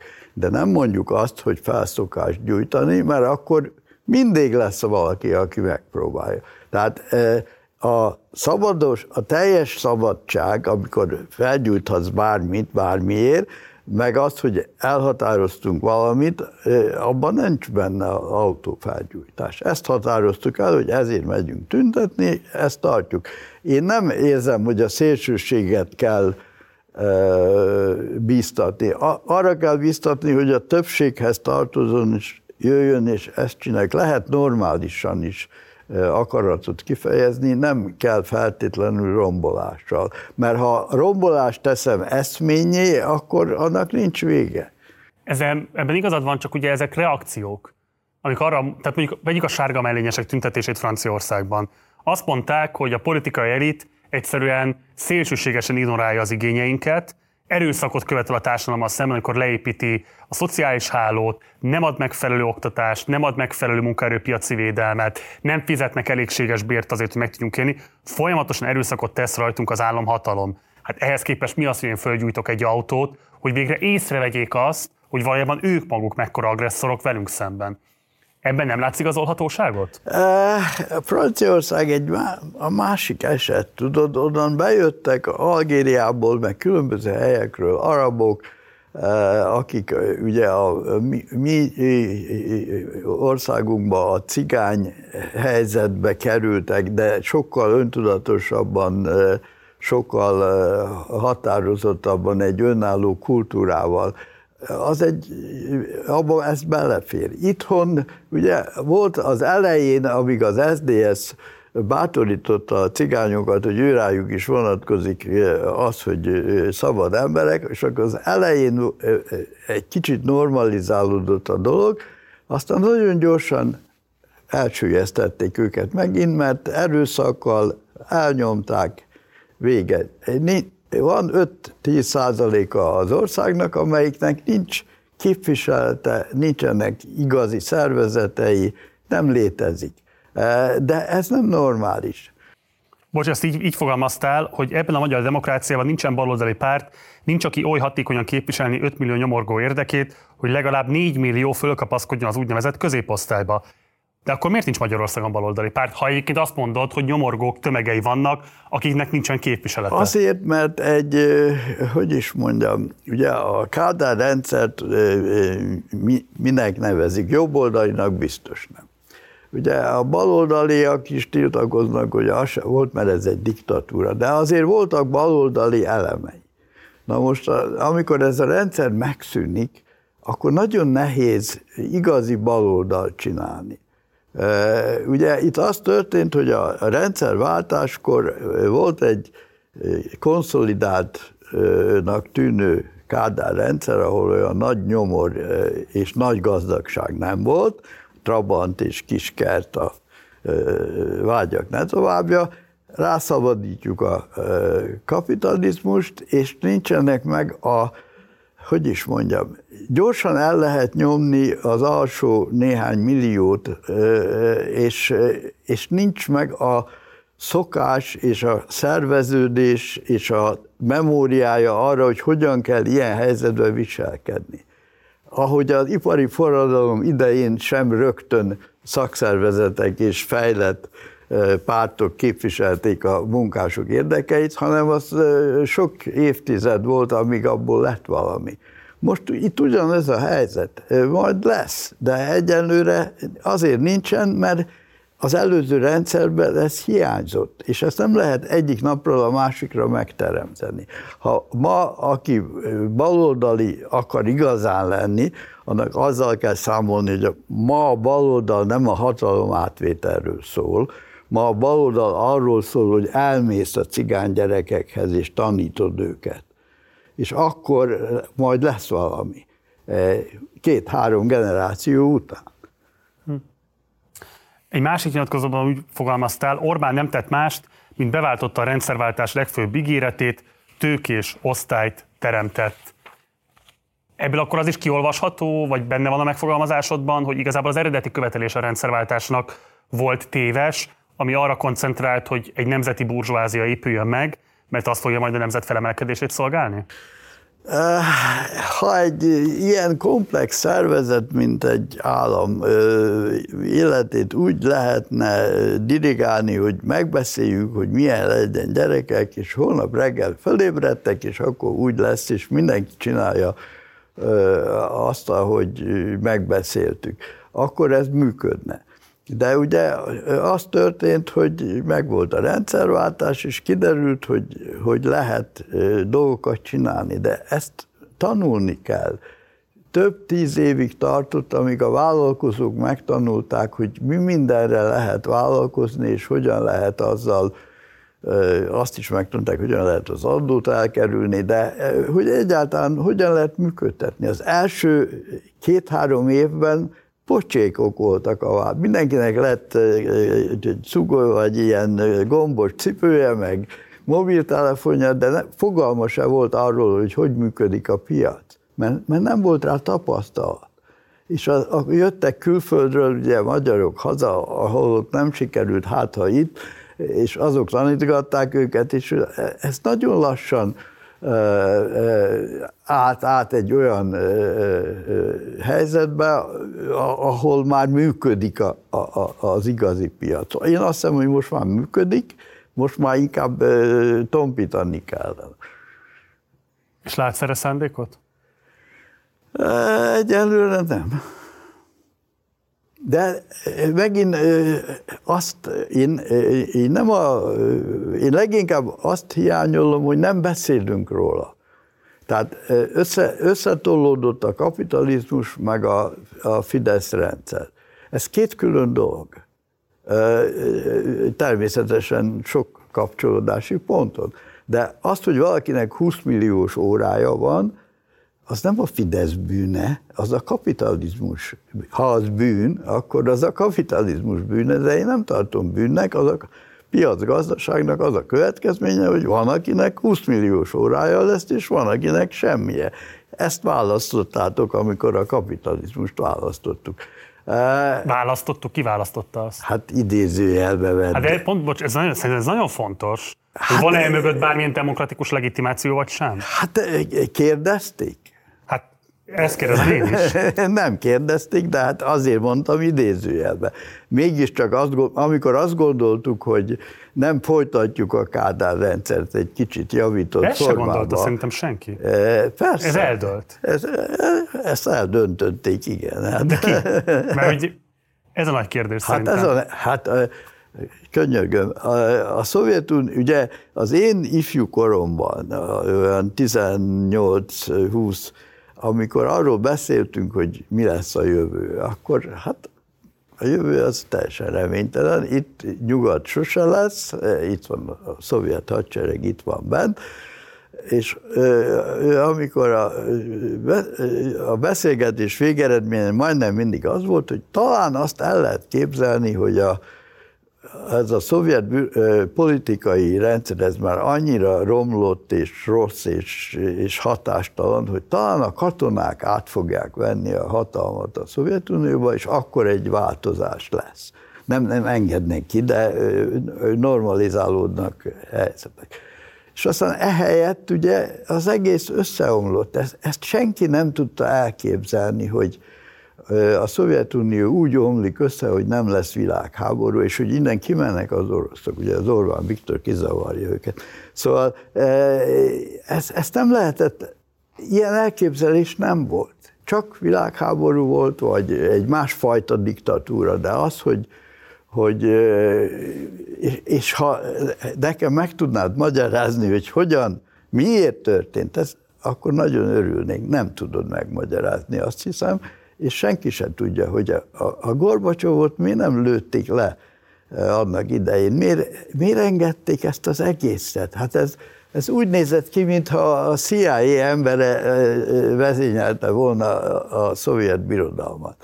Hát ugye ez az ukrán háború, gondolj bele, szétesik a, a Szovjetunió, ugye annak idején a Központi Bizottság mondta meg, hogy ki, melyik állam és hol vannak a határai. Mikor szétesik, akkor ezekkel a határokkal ö, alapítják meg a új ö, államokat, és nem mondják azt, hogy öt év múlva, amikor fölébredtek, akkor újra tárgyaljuk, hogy hol vannak oroszok, hol vannak ukránok, hol vannak lettek, és majd elrendezzük az esetleges problémákat. Ezt nem mondták, hanem most azt mondjuk, hogy itt a határ, mindegy, hogy ott vannak oroszok is, az, az a kisebbség, mindenhol van kisebbség. Ragaszkodunk a határhoz. Ez nem, nem egy teljesen rendellenes, nem, nem teljesen normális dolog. Az se, hogy ahogy megoldják természetesen. A háború az ma már 8 milliárd ember esetén a háború az öngyilkosság, tehát ez nem megoldás. De, de hát bele volt kódolva a, a, a történésekbe, hogy, hogy ez nem oldódik meg ilyen egyszerűen. Igen. A 2010-ben még úgy nyilatkoztál, hogy drukkoltál a Fideszes kétharmadét, mert szeretted volna, hogyha van egy erős ö, kormányzás, ami nem hivatkozhat arra, hogy az ellenzék hogyan gáncsolja az ő működését. De a rendszerváltáskor még amellett érveltél, hogy az lenne a jó, hogyha sok kis pártból állna össze valamilyen típusú képviseleti rendszer. Um, én is lehetek naív azért.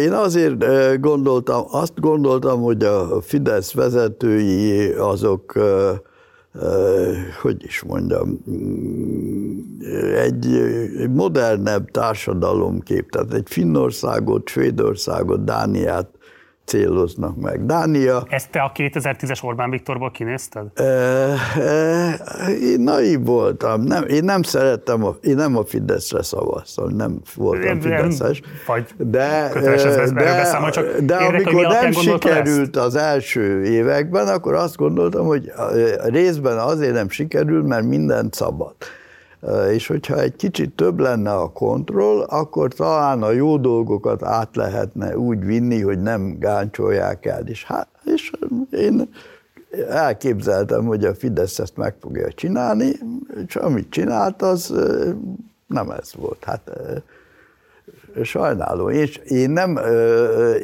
én nem tudományos alapon gondolkodtam erről, és nem, hogy is mondjam, mint tudós nem, nem vállalom ezért a felelősséget. Én, mint egyén gondoltam azt, hogy milyen jó lenne, de nem lett ilyen jó. Hát. Szerinted mire érzett rá a Fidesz, amit a baloldal elmlasztott fölismerni?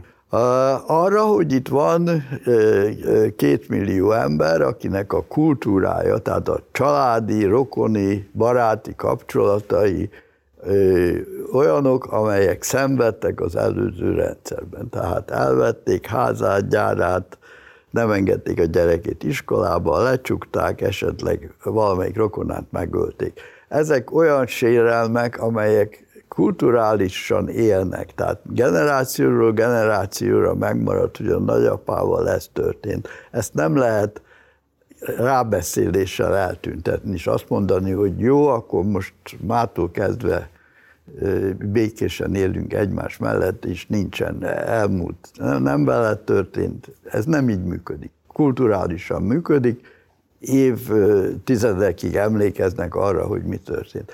Ennek a két millió slétszámú körülbelül embernek a Fidesz a megmentője, ezek a vörösök, e, ezeket tönkre kell tenni, és nekik kell minden, és mi, akármit csinál, igaza van, mert értünk teszi, és imádjuk, és szeretjük. Ez hit, ez egy vallás.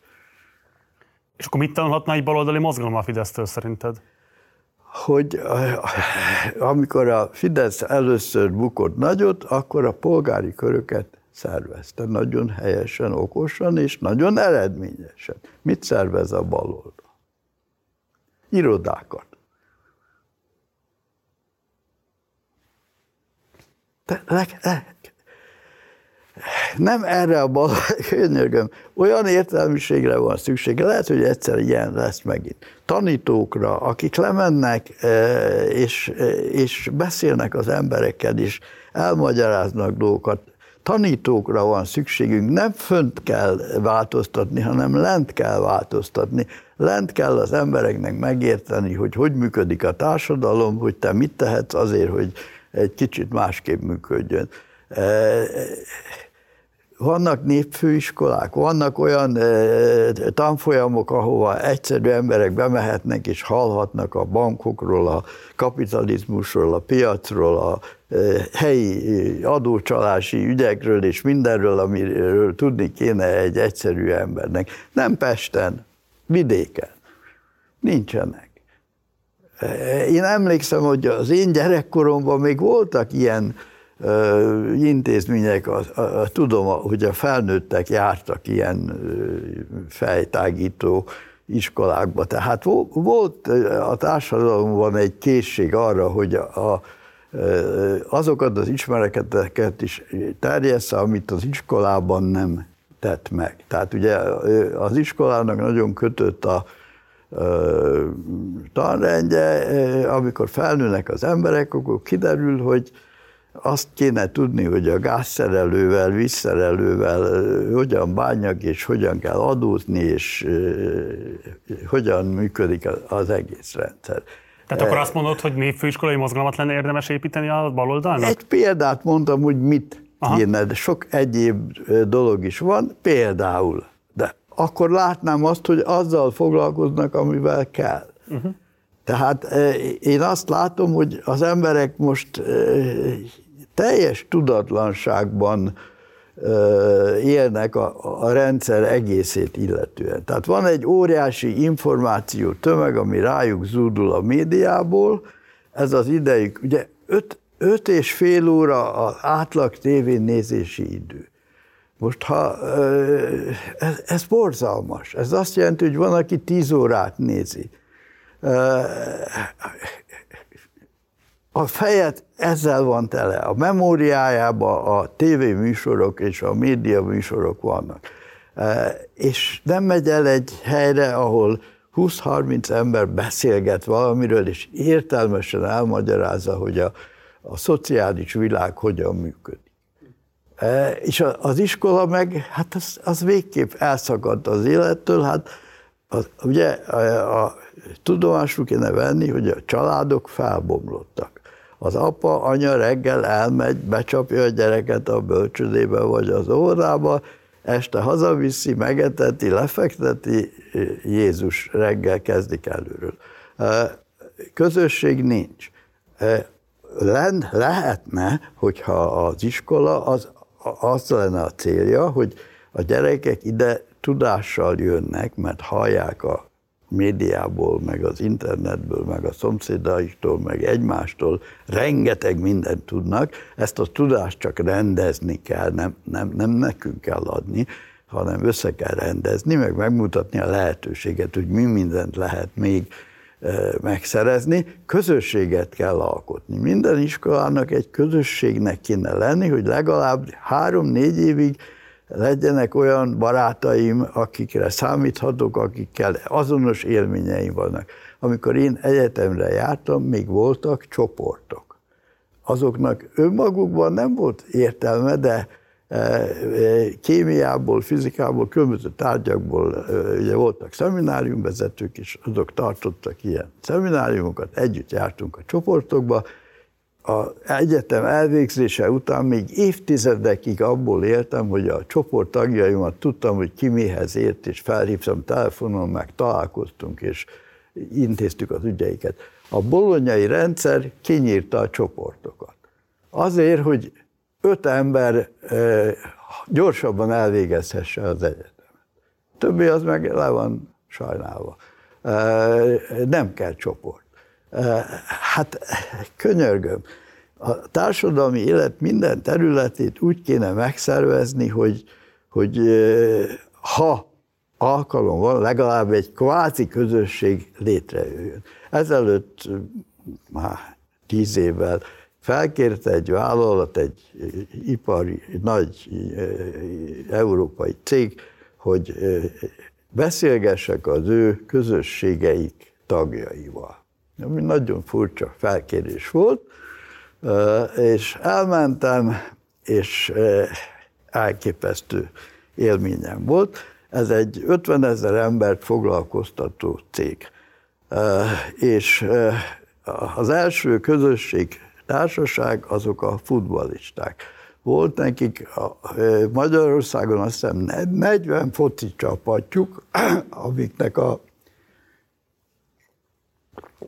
edzőjét, fociát, pályáját a vállalat fizeti, és amikor utaztatja őket Európába a vállalat többi csapatával focizni, akkor fizeti a szállást és a úti költséget. És a focisták imádják. És kérdezem őket, hogy, hogy mi a jó abban, hogy, hogy a vállalat foci csapatában. Á, tessék elképzelni. Megyek egy osztályra, és el kell intéznem valamit. Nincs ott focista, bürokrácia van, órák telnek el. Van egy focista, pillanatok alatt mindent elintézik. Jó, eh, ezt értem. Következő. Minden évben a vállalat szervez egy bogrács partit, 3000 bográccsal, egy nagy füves bokros területen, év elején le kell adnod, hogy te milyen ételt akarsz főzni, és ahhoz milyen alkatrészek szükségesek, és azt a vállalat megveszi. És amikor a, megkapod a bográcsot, akkor ott van a lista alapján a, a, a nyersanyag, főzöl, mindenki jár, kóstolgat, jöhetnek a, a család, barátok, 30 ezer ember él nagyon jól egy napig, és élvezi a életet.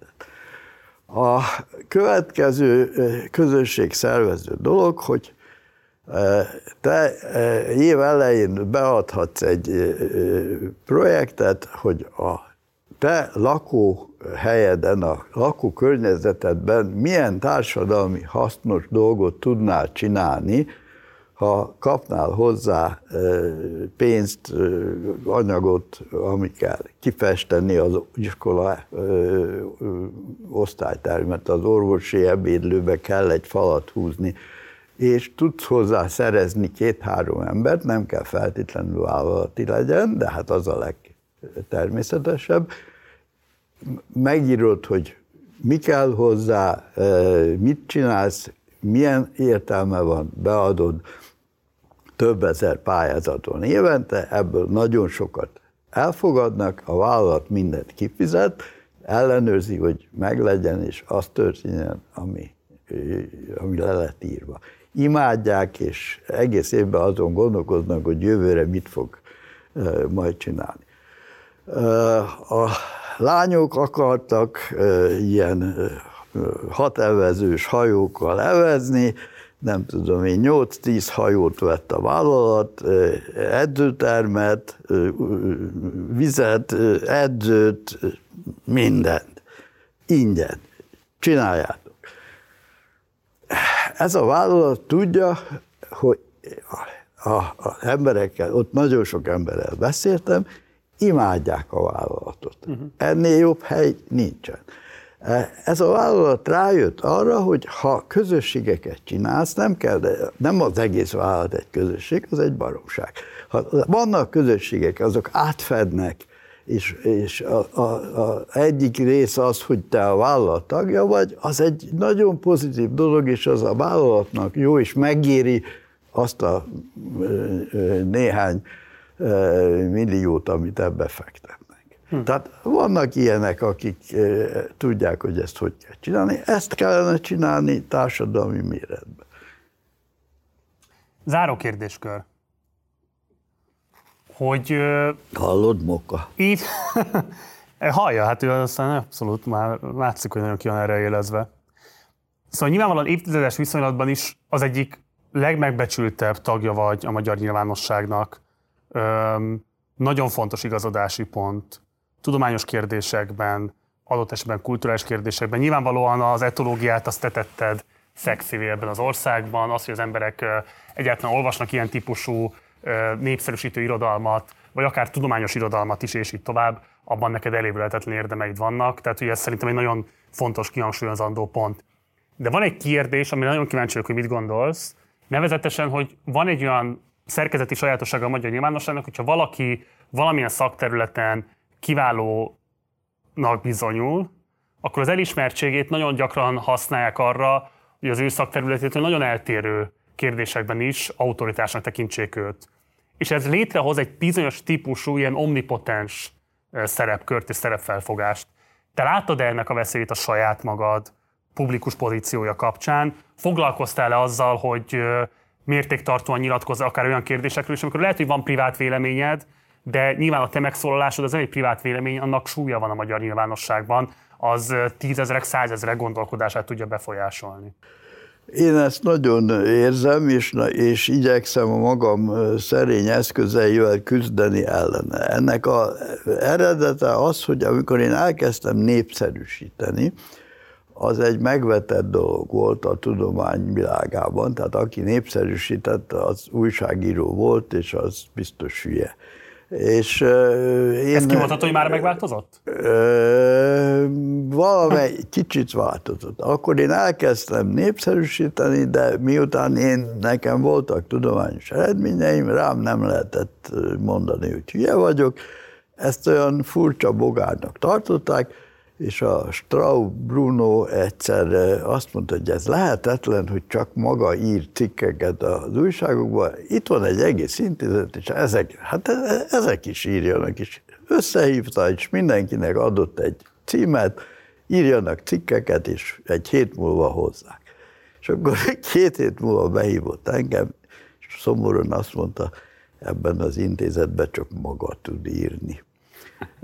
és kiderült, hogy hát ez nem sikerült. Tehát persze, hát nem, nem akartak írni, meg nem értettek hozzá, meg nem érdekelte őket. Én meg, ugye nekem biokémiát kellett csinálnom, és én rájöttem, hogy az egyetemen, amit én tanultam, annak egyrészt felét nem tanultam meg, amit kellett volna, a másik felét elfelejtettem, nekem újra kell tanulnom mindent és a legegyszerűbb dolog ahhoz, hogy ha írok valamilyen cikket, mert akkor át kell logikusan gondolnom, utána kell néznem, tehát én az első ilyen DNS meg molekuláris biológiai cikkek azok azért is születtek, mert, mert akkor én megtanultam azt, ami kellett. Akkor ugye ezek népszerűek lettek, és akkor akkor én nekem nagyon kellett arra vigyáznom, hogy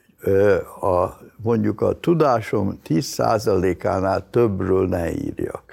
Mert ha, ha olyanról írok, amiről nem tudok eleget, akkor esetleg leégek, és az, az nagyon szörnyű lenne. Tehát ugye e, e, azért az elmúlt mennyi, 60 év majdnem, nem fordult elő, hogy szakkérdésben engem rajta kaptak volna valamilyen téves íráson. Ez azért volt, mert én ötször átnéztem az irodalmat. Ugye az irodalmat úgy kell nézni, hogy elolvasol cikkeket, hivatkoznak valamire, azokat is elolvasod, aztán azokat is, azokat is, és amikor körbeér, mikor már nem tudsz, bármit olvasol, akkor már tudod, hogy ez honnan ered, kiírta, akkor vagy a birtokában annak a területnek, de, de akkor nagyon vigyázni kell, mert fejlődik. Öt év múlva már ez nem érvényes, ez egy adott pillanatban érvényes. Tehát én mindig igyekeztem megtanulni azt, amiről írok, de nem az egészet hanem írom meg, hanem annak egy kis részét, amivel abszolút biztos vagyok. Aztán jött a rendszerváltás, és a, a, ugye a, a politika az olyan volt, hogy hát ezek annyira hülyék, hogy lehetne nekik néhány értelmes, támogató dolgot mondani, és aztán, amikor én ezt elkezdtem, akkor elkezdtek eh, hívogatni eh, egyre magasabb helyekre, de rájöttem, hogy semmit nem értenek abból, amit mondok, és semmit nem fogadnak el, csak bólogatnak, és csak az a fontos, hogy én ott pontosan? legyek. Hát ez olyan 91-92. De, de mit nem értenek pontosan?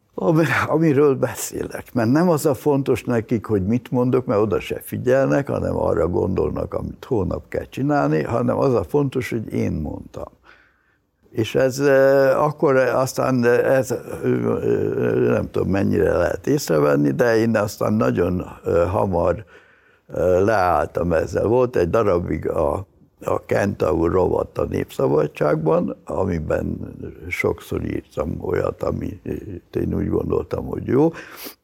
A legjobb az volt, hogy egyszer, általában nem olvasom el a megjegyzéseket, mert ugye a patológia nem annyira érdekel, de egyszer, egyszer volt egy nagyon jó pofa, ugye volt vagy 200 bejegyzés, hogy csodálatos, a tanár úr megint megmondta, milyen nagyszerű, és akkor ugye az ember elandalodik, hogy ő milyen okos, és az utolsó előtti az volt, hogy papa, elbasztad. Ennyi. Mert neki nem tetszett. Uh-huh. És ugye akkor én arra gondoltam, hogy lehet, hogy tényleg, hogy nem, nem nincs értelme ennek a fajta világmagyarázatnak, mert, mert az, aki érti, az lelkesedik érte, azzal nincs dolgom, nem neki írtam, hanem annak írtam, aki nem tudja, az meg el se olvassa, vagy ha elolvassa, akkor azt írja, hogy hülye vagyok. És akkor én ezt abba hagytam. De én nem is a tudomány népszerűsítésről beszélek, mert nyilván neked etológusként van egy megalapozott szaktekintélyed, ezért te megdolgoztál, ebben te nagyon sok ezer, tízezer munkaórát beletettél. Szerintem nem kérdés, hogy abban rád érdemes hallgatni, sőt, örüljünk annak, hogy hallgathatunk rád, fontos ismereteid vannak. Engem csak az érdekel, hogy nyilván a magyar nyilvánosság is úgy működik, hogy használ személyiségeket, hogy kapjon igazolást ilyen vagy a véleményekhez. Nem, én, Mondom de... egy konkrét példát akkor. Tehát, hogy például egyszer adtál egy interjút az Alindának még a köztévén, az árórában, amiben arról beszéltél, hogy hát nincsenek cigány hajléktalanok, mert a cigányok nem engedik azt, Igen. hogy valaki csak úgy elkoboroljon. Akkor, akkor úgy is volt. De hát voltak mindig is cigány hajléktalanok. Hmm, nem voltak. Hát hogy ne lettek? Befogadták volna? őket. Hát, De ezt mi e, alapján tudod állítani? az Orsós Jakabot? aki most a Pennek az elnöke New Yorkban? Lehet. Én, az egy cigány fiú volt, meg is verték a, Balsa Péter tanítványa, és amikor én megismerkedtem vele, az a rendszerváltás legelején volt, egy elbűvölő, hogy is mondjam, harmonikus mozgású, és őszinte beszédű elmesélte, hogy a mamája óvónő volt, és 50 éves korában kezdte el az egyetemet, mert piszkálták, hogy egy cigányasszony miért tanít a óvodába, és elvégezte, mindenről mesélt, aztán kiment Amerikába. Abba az időben sokszor beszéltünk arról, hogy mi van, akkor igenis az volt a szokás, hogyha egy cigány embernek nincs hol aludni, akkor talál helyet magának. Ezt én Orsósiak abban is tudtam igazolni. Aztán ez elmúlt, azt hiszem. Én tehát nem akarok ilyen piszicsári vitába bocsájtkozni vele, de hát, hogy, hogy ilyen dokumentumfilmek, szociográfiai kutatások szólnak arról, hogy a hajléktalanságban élő emberek között a rendszerváltás előtt is felülreprezentált volt a cigányságnak a létszáma. Tehát, hogy egyszerűen ö, nem volt kivételezettebb a lakhatási státuszuk, mint a nem cigányoké. Ö, ezért is kérdezem, tehát attól, hogy beszéltél az Orsós Jakabbal, az nem biztos, hogy reprezentatív. Ez az egész hajléktalanság, ez nekem egy szélesebb ügy. Ugye az, hogy megengeded a hajléktalanságot az utcán, az néhány hónap múlva a hajléktalan embert hozzászoktatja ehhez az életmódhoz, és akkor ez egy külön probléma lesz. Én, amikor a rendszerváltozás elkezdődött, és megjelentek a Pesti utcákon a hajléktalanok, mert amikor te beszélsz, az valószínűleg nem a Pesti utcáról szól. Ott én nem láttam cigányokat, és mások se láttak. Lehet, hogy voltak cigány hajléktalanok, de azok vagy máshova mentek, vagy nem tudom hol voltak, de nem a Pesti utcán, az biztos. Én nekem több hajléktalan kapcsolatom volt, mert érdekelt, hogy hogy kerülnek oda, és miért maradnak ott. E, és egy jó darabig ott én cigányt nem láttam, ne haragudj.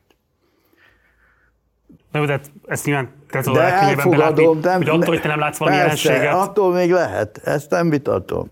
Másként kérdezem, te mit gondolsz arról, hogy van a nyilvánosságnak több olyan szereplője, aki valamilyen típusú tudományos eredményekkel rendelkezik, és azt tőkeként használva folyamatosan olyan típusú megszólásokban is érvényesíti, amire nyilvánvalóan nem terjed ki a saját tudományos, adott esetben tudományos kreditje. Ah,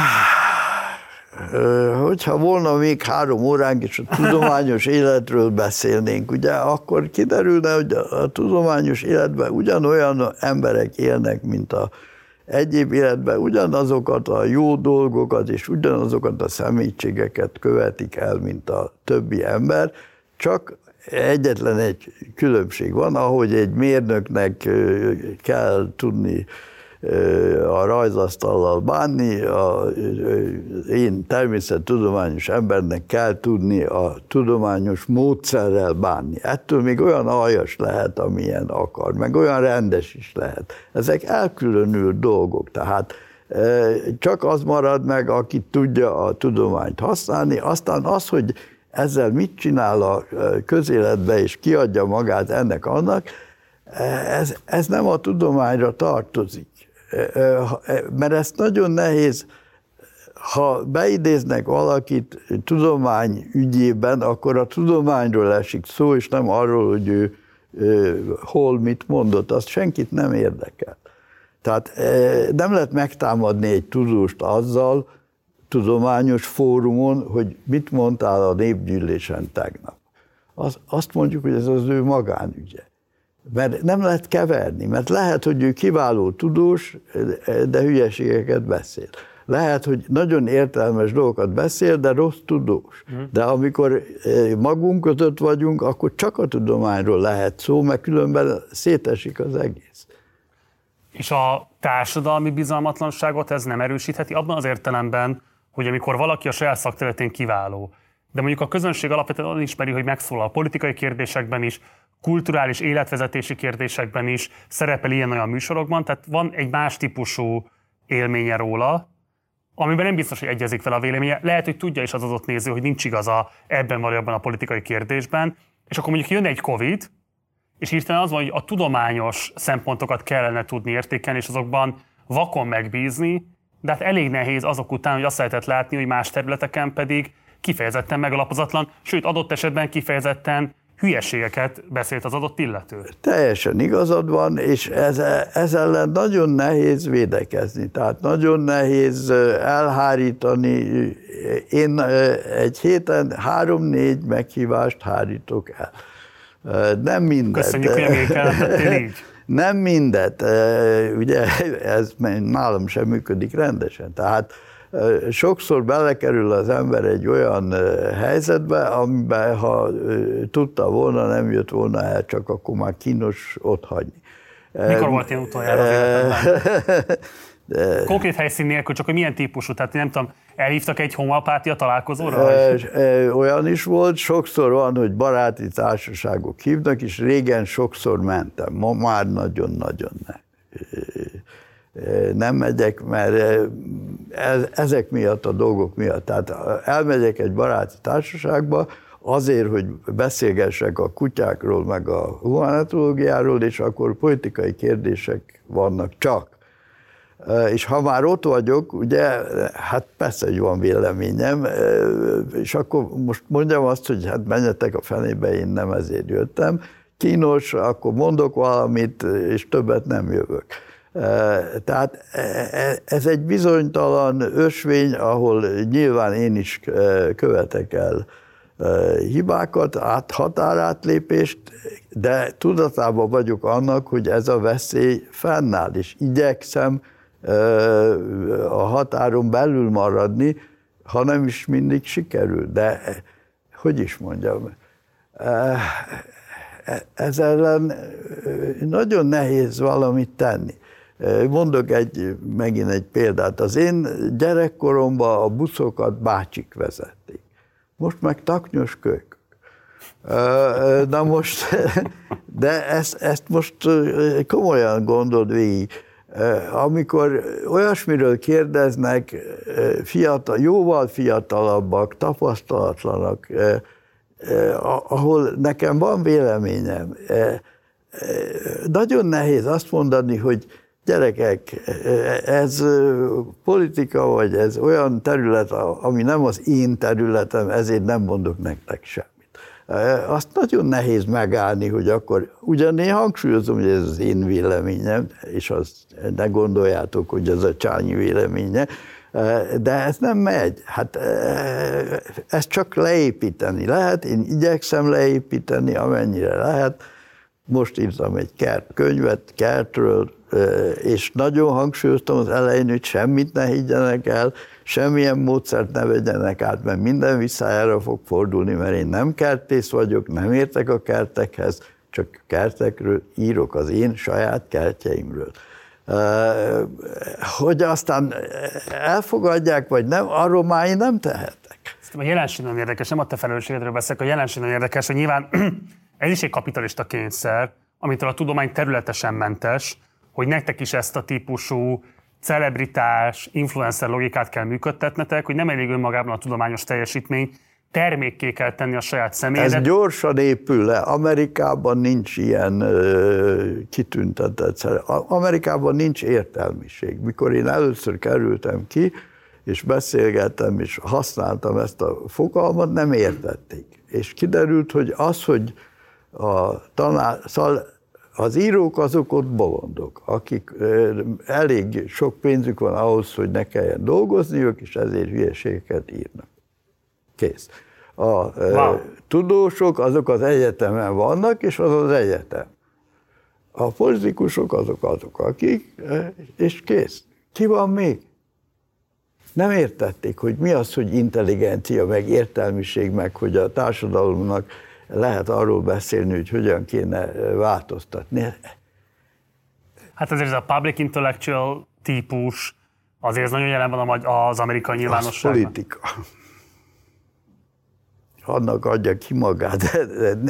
Hidd el, hogy nincs ez a fajta, ami volt, nálunk is már nincs. Már gyakorlatilag velem elmegy az utolsó nem, már nem, nem érdekes, hogy te akadémikus vagy, vagy egyetemi tanár is, akkor amit te mondasz, az számít. Nem számít. A politikusé számít.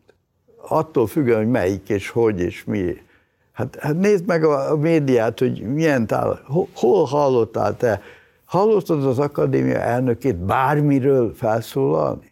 De ez az akadémia elnökéről is szól, hogy nem ér semmilyen típusú lehetőséggel. Én tudnék neked mesélni arról, hogy hányszor próbálkoztunk az akadémiáról tudásokat behívni. Én nagyon fontosan tartom a természettudományos népszerűsítést, illetve azt, hogy ilyen típusú tudások megjelenjenek. Nagyon kevés a nyitottság. De nagyon megmondom, kevés a nyitottság. hogy miért? Azért, mert a elő, most nem előnyöket és nem hátrányokat akarok, hanem jelenségeket. A előző átkusban a, a tudós és az akadémikus kitüntetett helyen volt, és amit ő mond, az biztosan úgy van, és ha elmentél valahova és megkérdeztek, és elmondtad, az úgy volt. Ha most el, ugyanezt megteszed, ötvenen fogják mondani, hogy hülye vagy. Hát, és a 15-nek lehet, hogy igaza van. Igen. Ezért nem megyünk el. Hát nem ez a dolgunk. Hát jó, hát, de azért ez egy elitista attitűd akkor végső hát, soron. Mondjál egy jobb attitűdöt.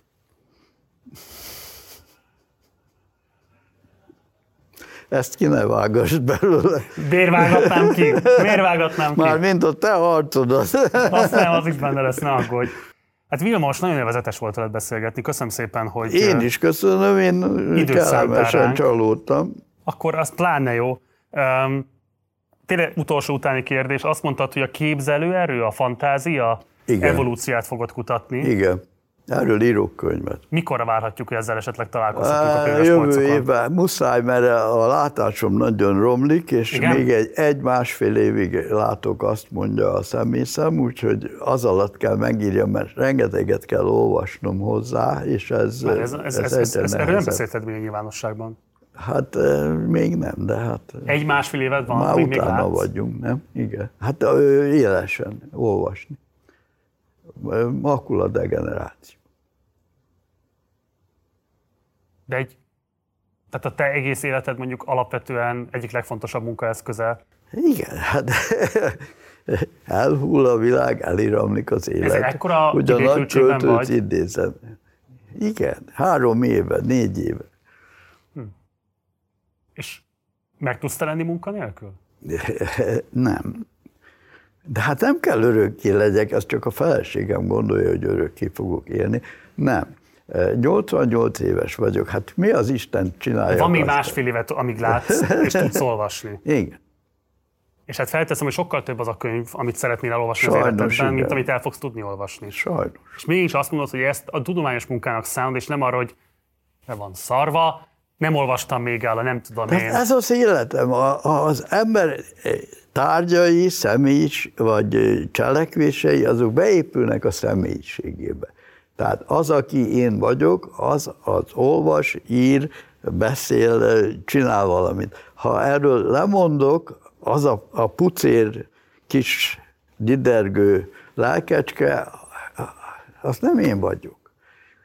Az is van bennem, persze, de az csak a legmélyén van, és az egyedül az semmi.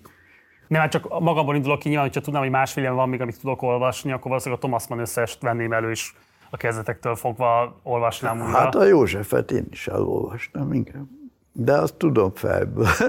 Sokszor, ol- hát legalább hatszor, hétszer elolvastam. Wow. És a Verfelnek a meg nem születettek csillagát, ezt legalább ötvenszer. Na, mert ezt akartam kérdezni, hogy akkor ez legyen az árás, hogy tudva azt, hogy másfél éved van még, amíg tudsz olvasni, mi az a kötet, szép irodalmi alkotás, amit nagyon szeretnél elolvasni, és szerinted fontos lenne, hogy a nézőink is egyébként olvassák, mert hozzátesz az emberségükhöz, hozzátesz a személyiségükhöz. Azt tudom neked erre, erre nagyon nem tudok válaszolni. Azt tudom azt, hogy a, a, most olvastam a Danyi Zoltánnak a Rózsakert című könyvét, amitől teljesen ö, 20-30 éve nem olvastam ilyen jó Ezt könyvet. nem mondod komolyan. Ezt abszolút komolyan Nagyon mondom. Uh, és a, kert könyvemben, ami most jelenik meg, jelent meg, abban idéztem is az elején egy mondatát, mert olyan... Képzeld el, a, hogy a krasznai horkai színvonalán, tehát azok az egyenletes, abszolút egyenletes szövegek, hm. magy- magyar, csodálatos magyar nyelven, de egy érdekes történettel. Jó, akkor ezzel a crossover is mondtál valamit. De És ezt itt hagyjuk így. jó, De a nagy klasszikusok közé is mondj már valamit. Tehát, hogyha másfél éve van az embernek, még a olvasni, mi az, amit Józsefet szívesen elolvasnám még egyszer. Meg a Mici Mackut. azért ez két fontos referencia, kirajzol valamit. Igen. Vilmos, tényleg nagyon köszönöm, élvezetes volt veled beszélgetni. Én majd is máskor is köszönöm. legkésőbb legalább akkor, amikor megjelenik majd a képzelőerő evolúciáról szóló köteted. Már a fölvetés is fantasztikusan izgalmas, nagyon sok mindent gondolok már így látatlanba is róla, de szeretném elolvasni, hogy te mit gondolsz róla, és aztán kérlek, hogy gyere vissza beszélgetni majd. Köszönöm szépen.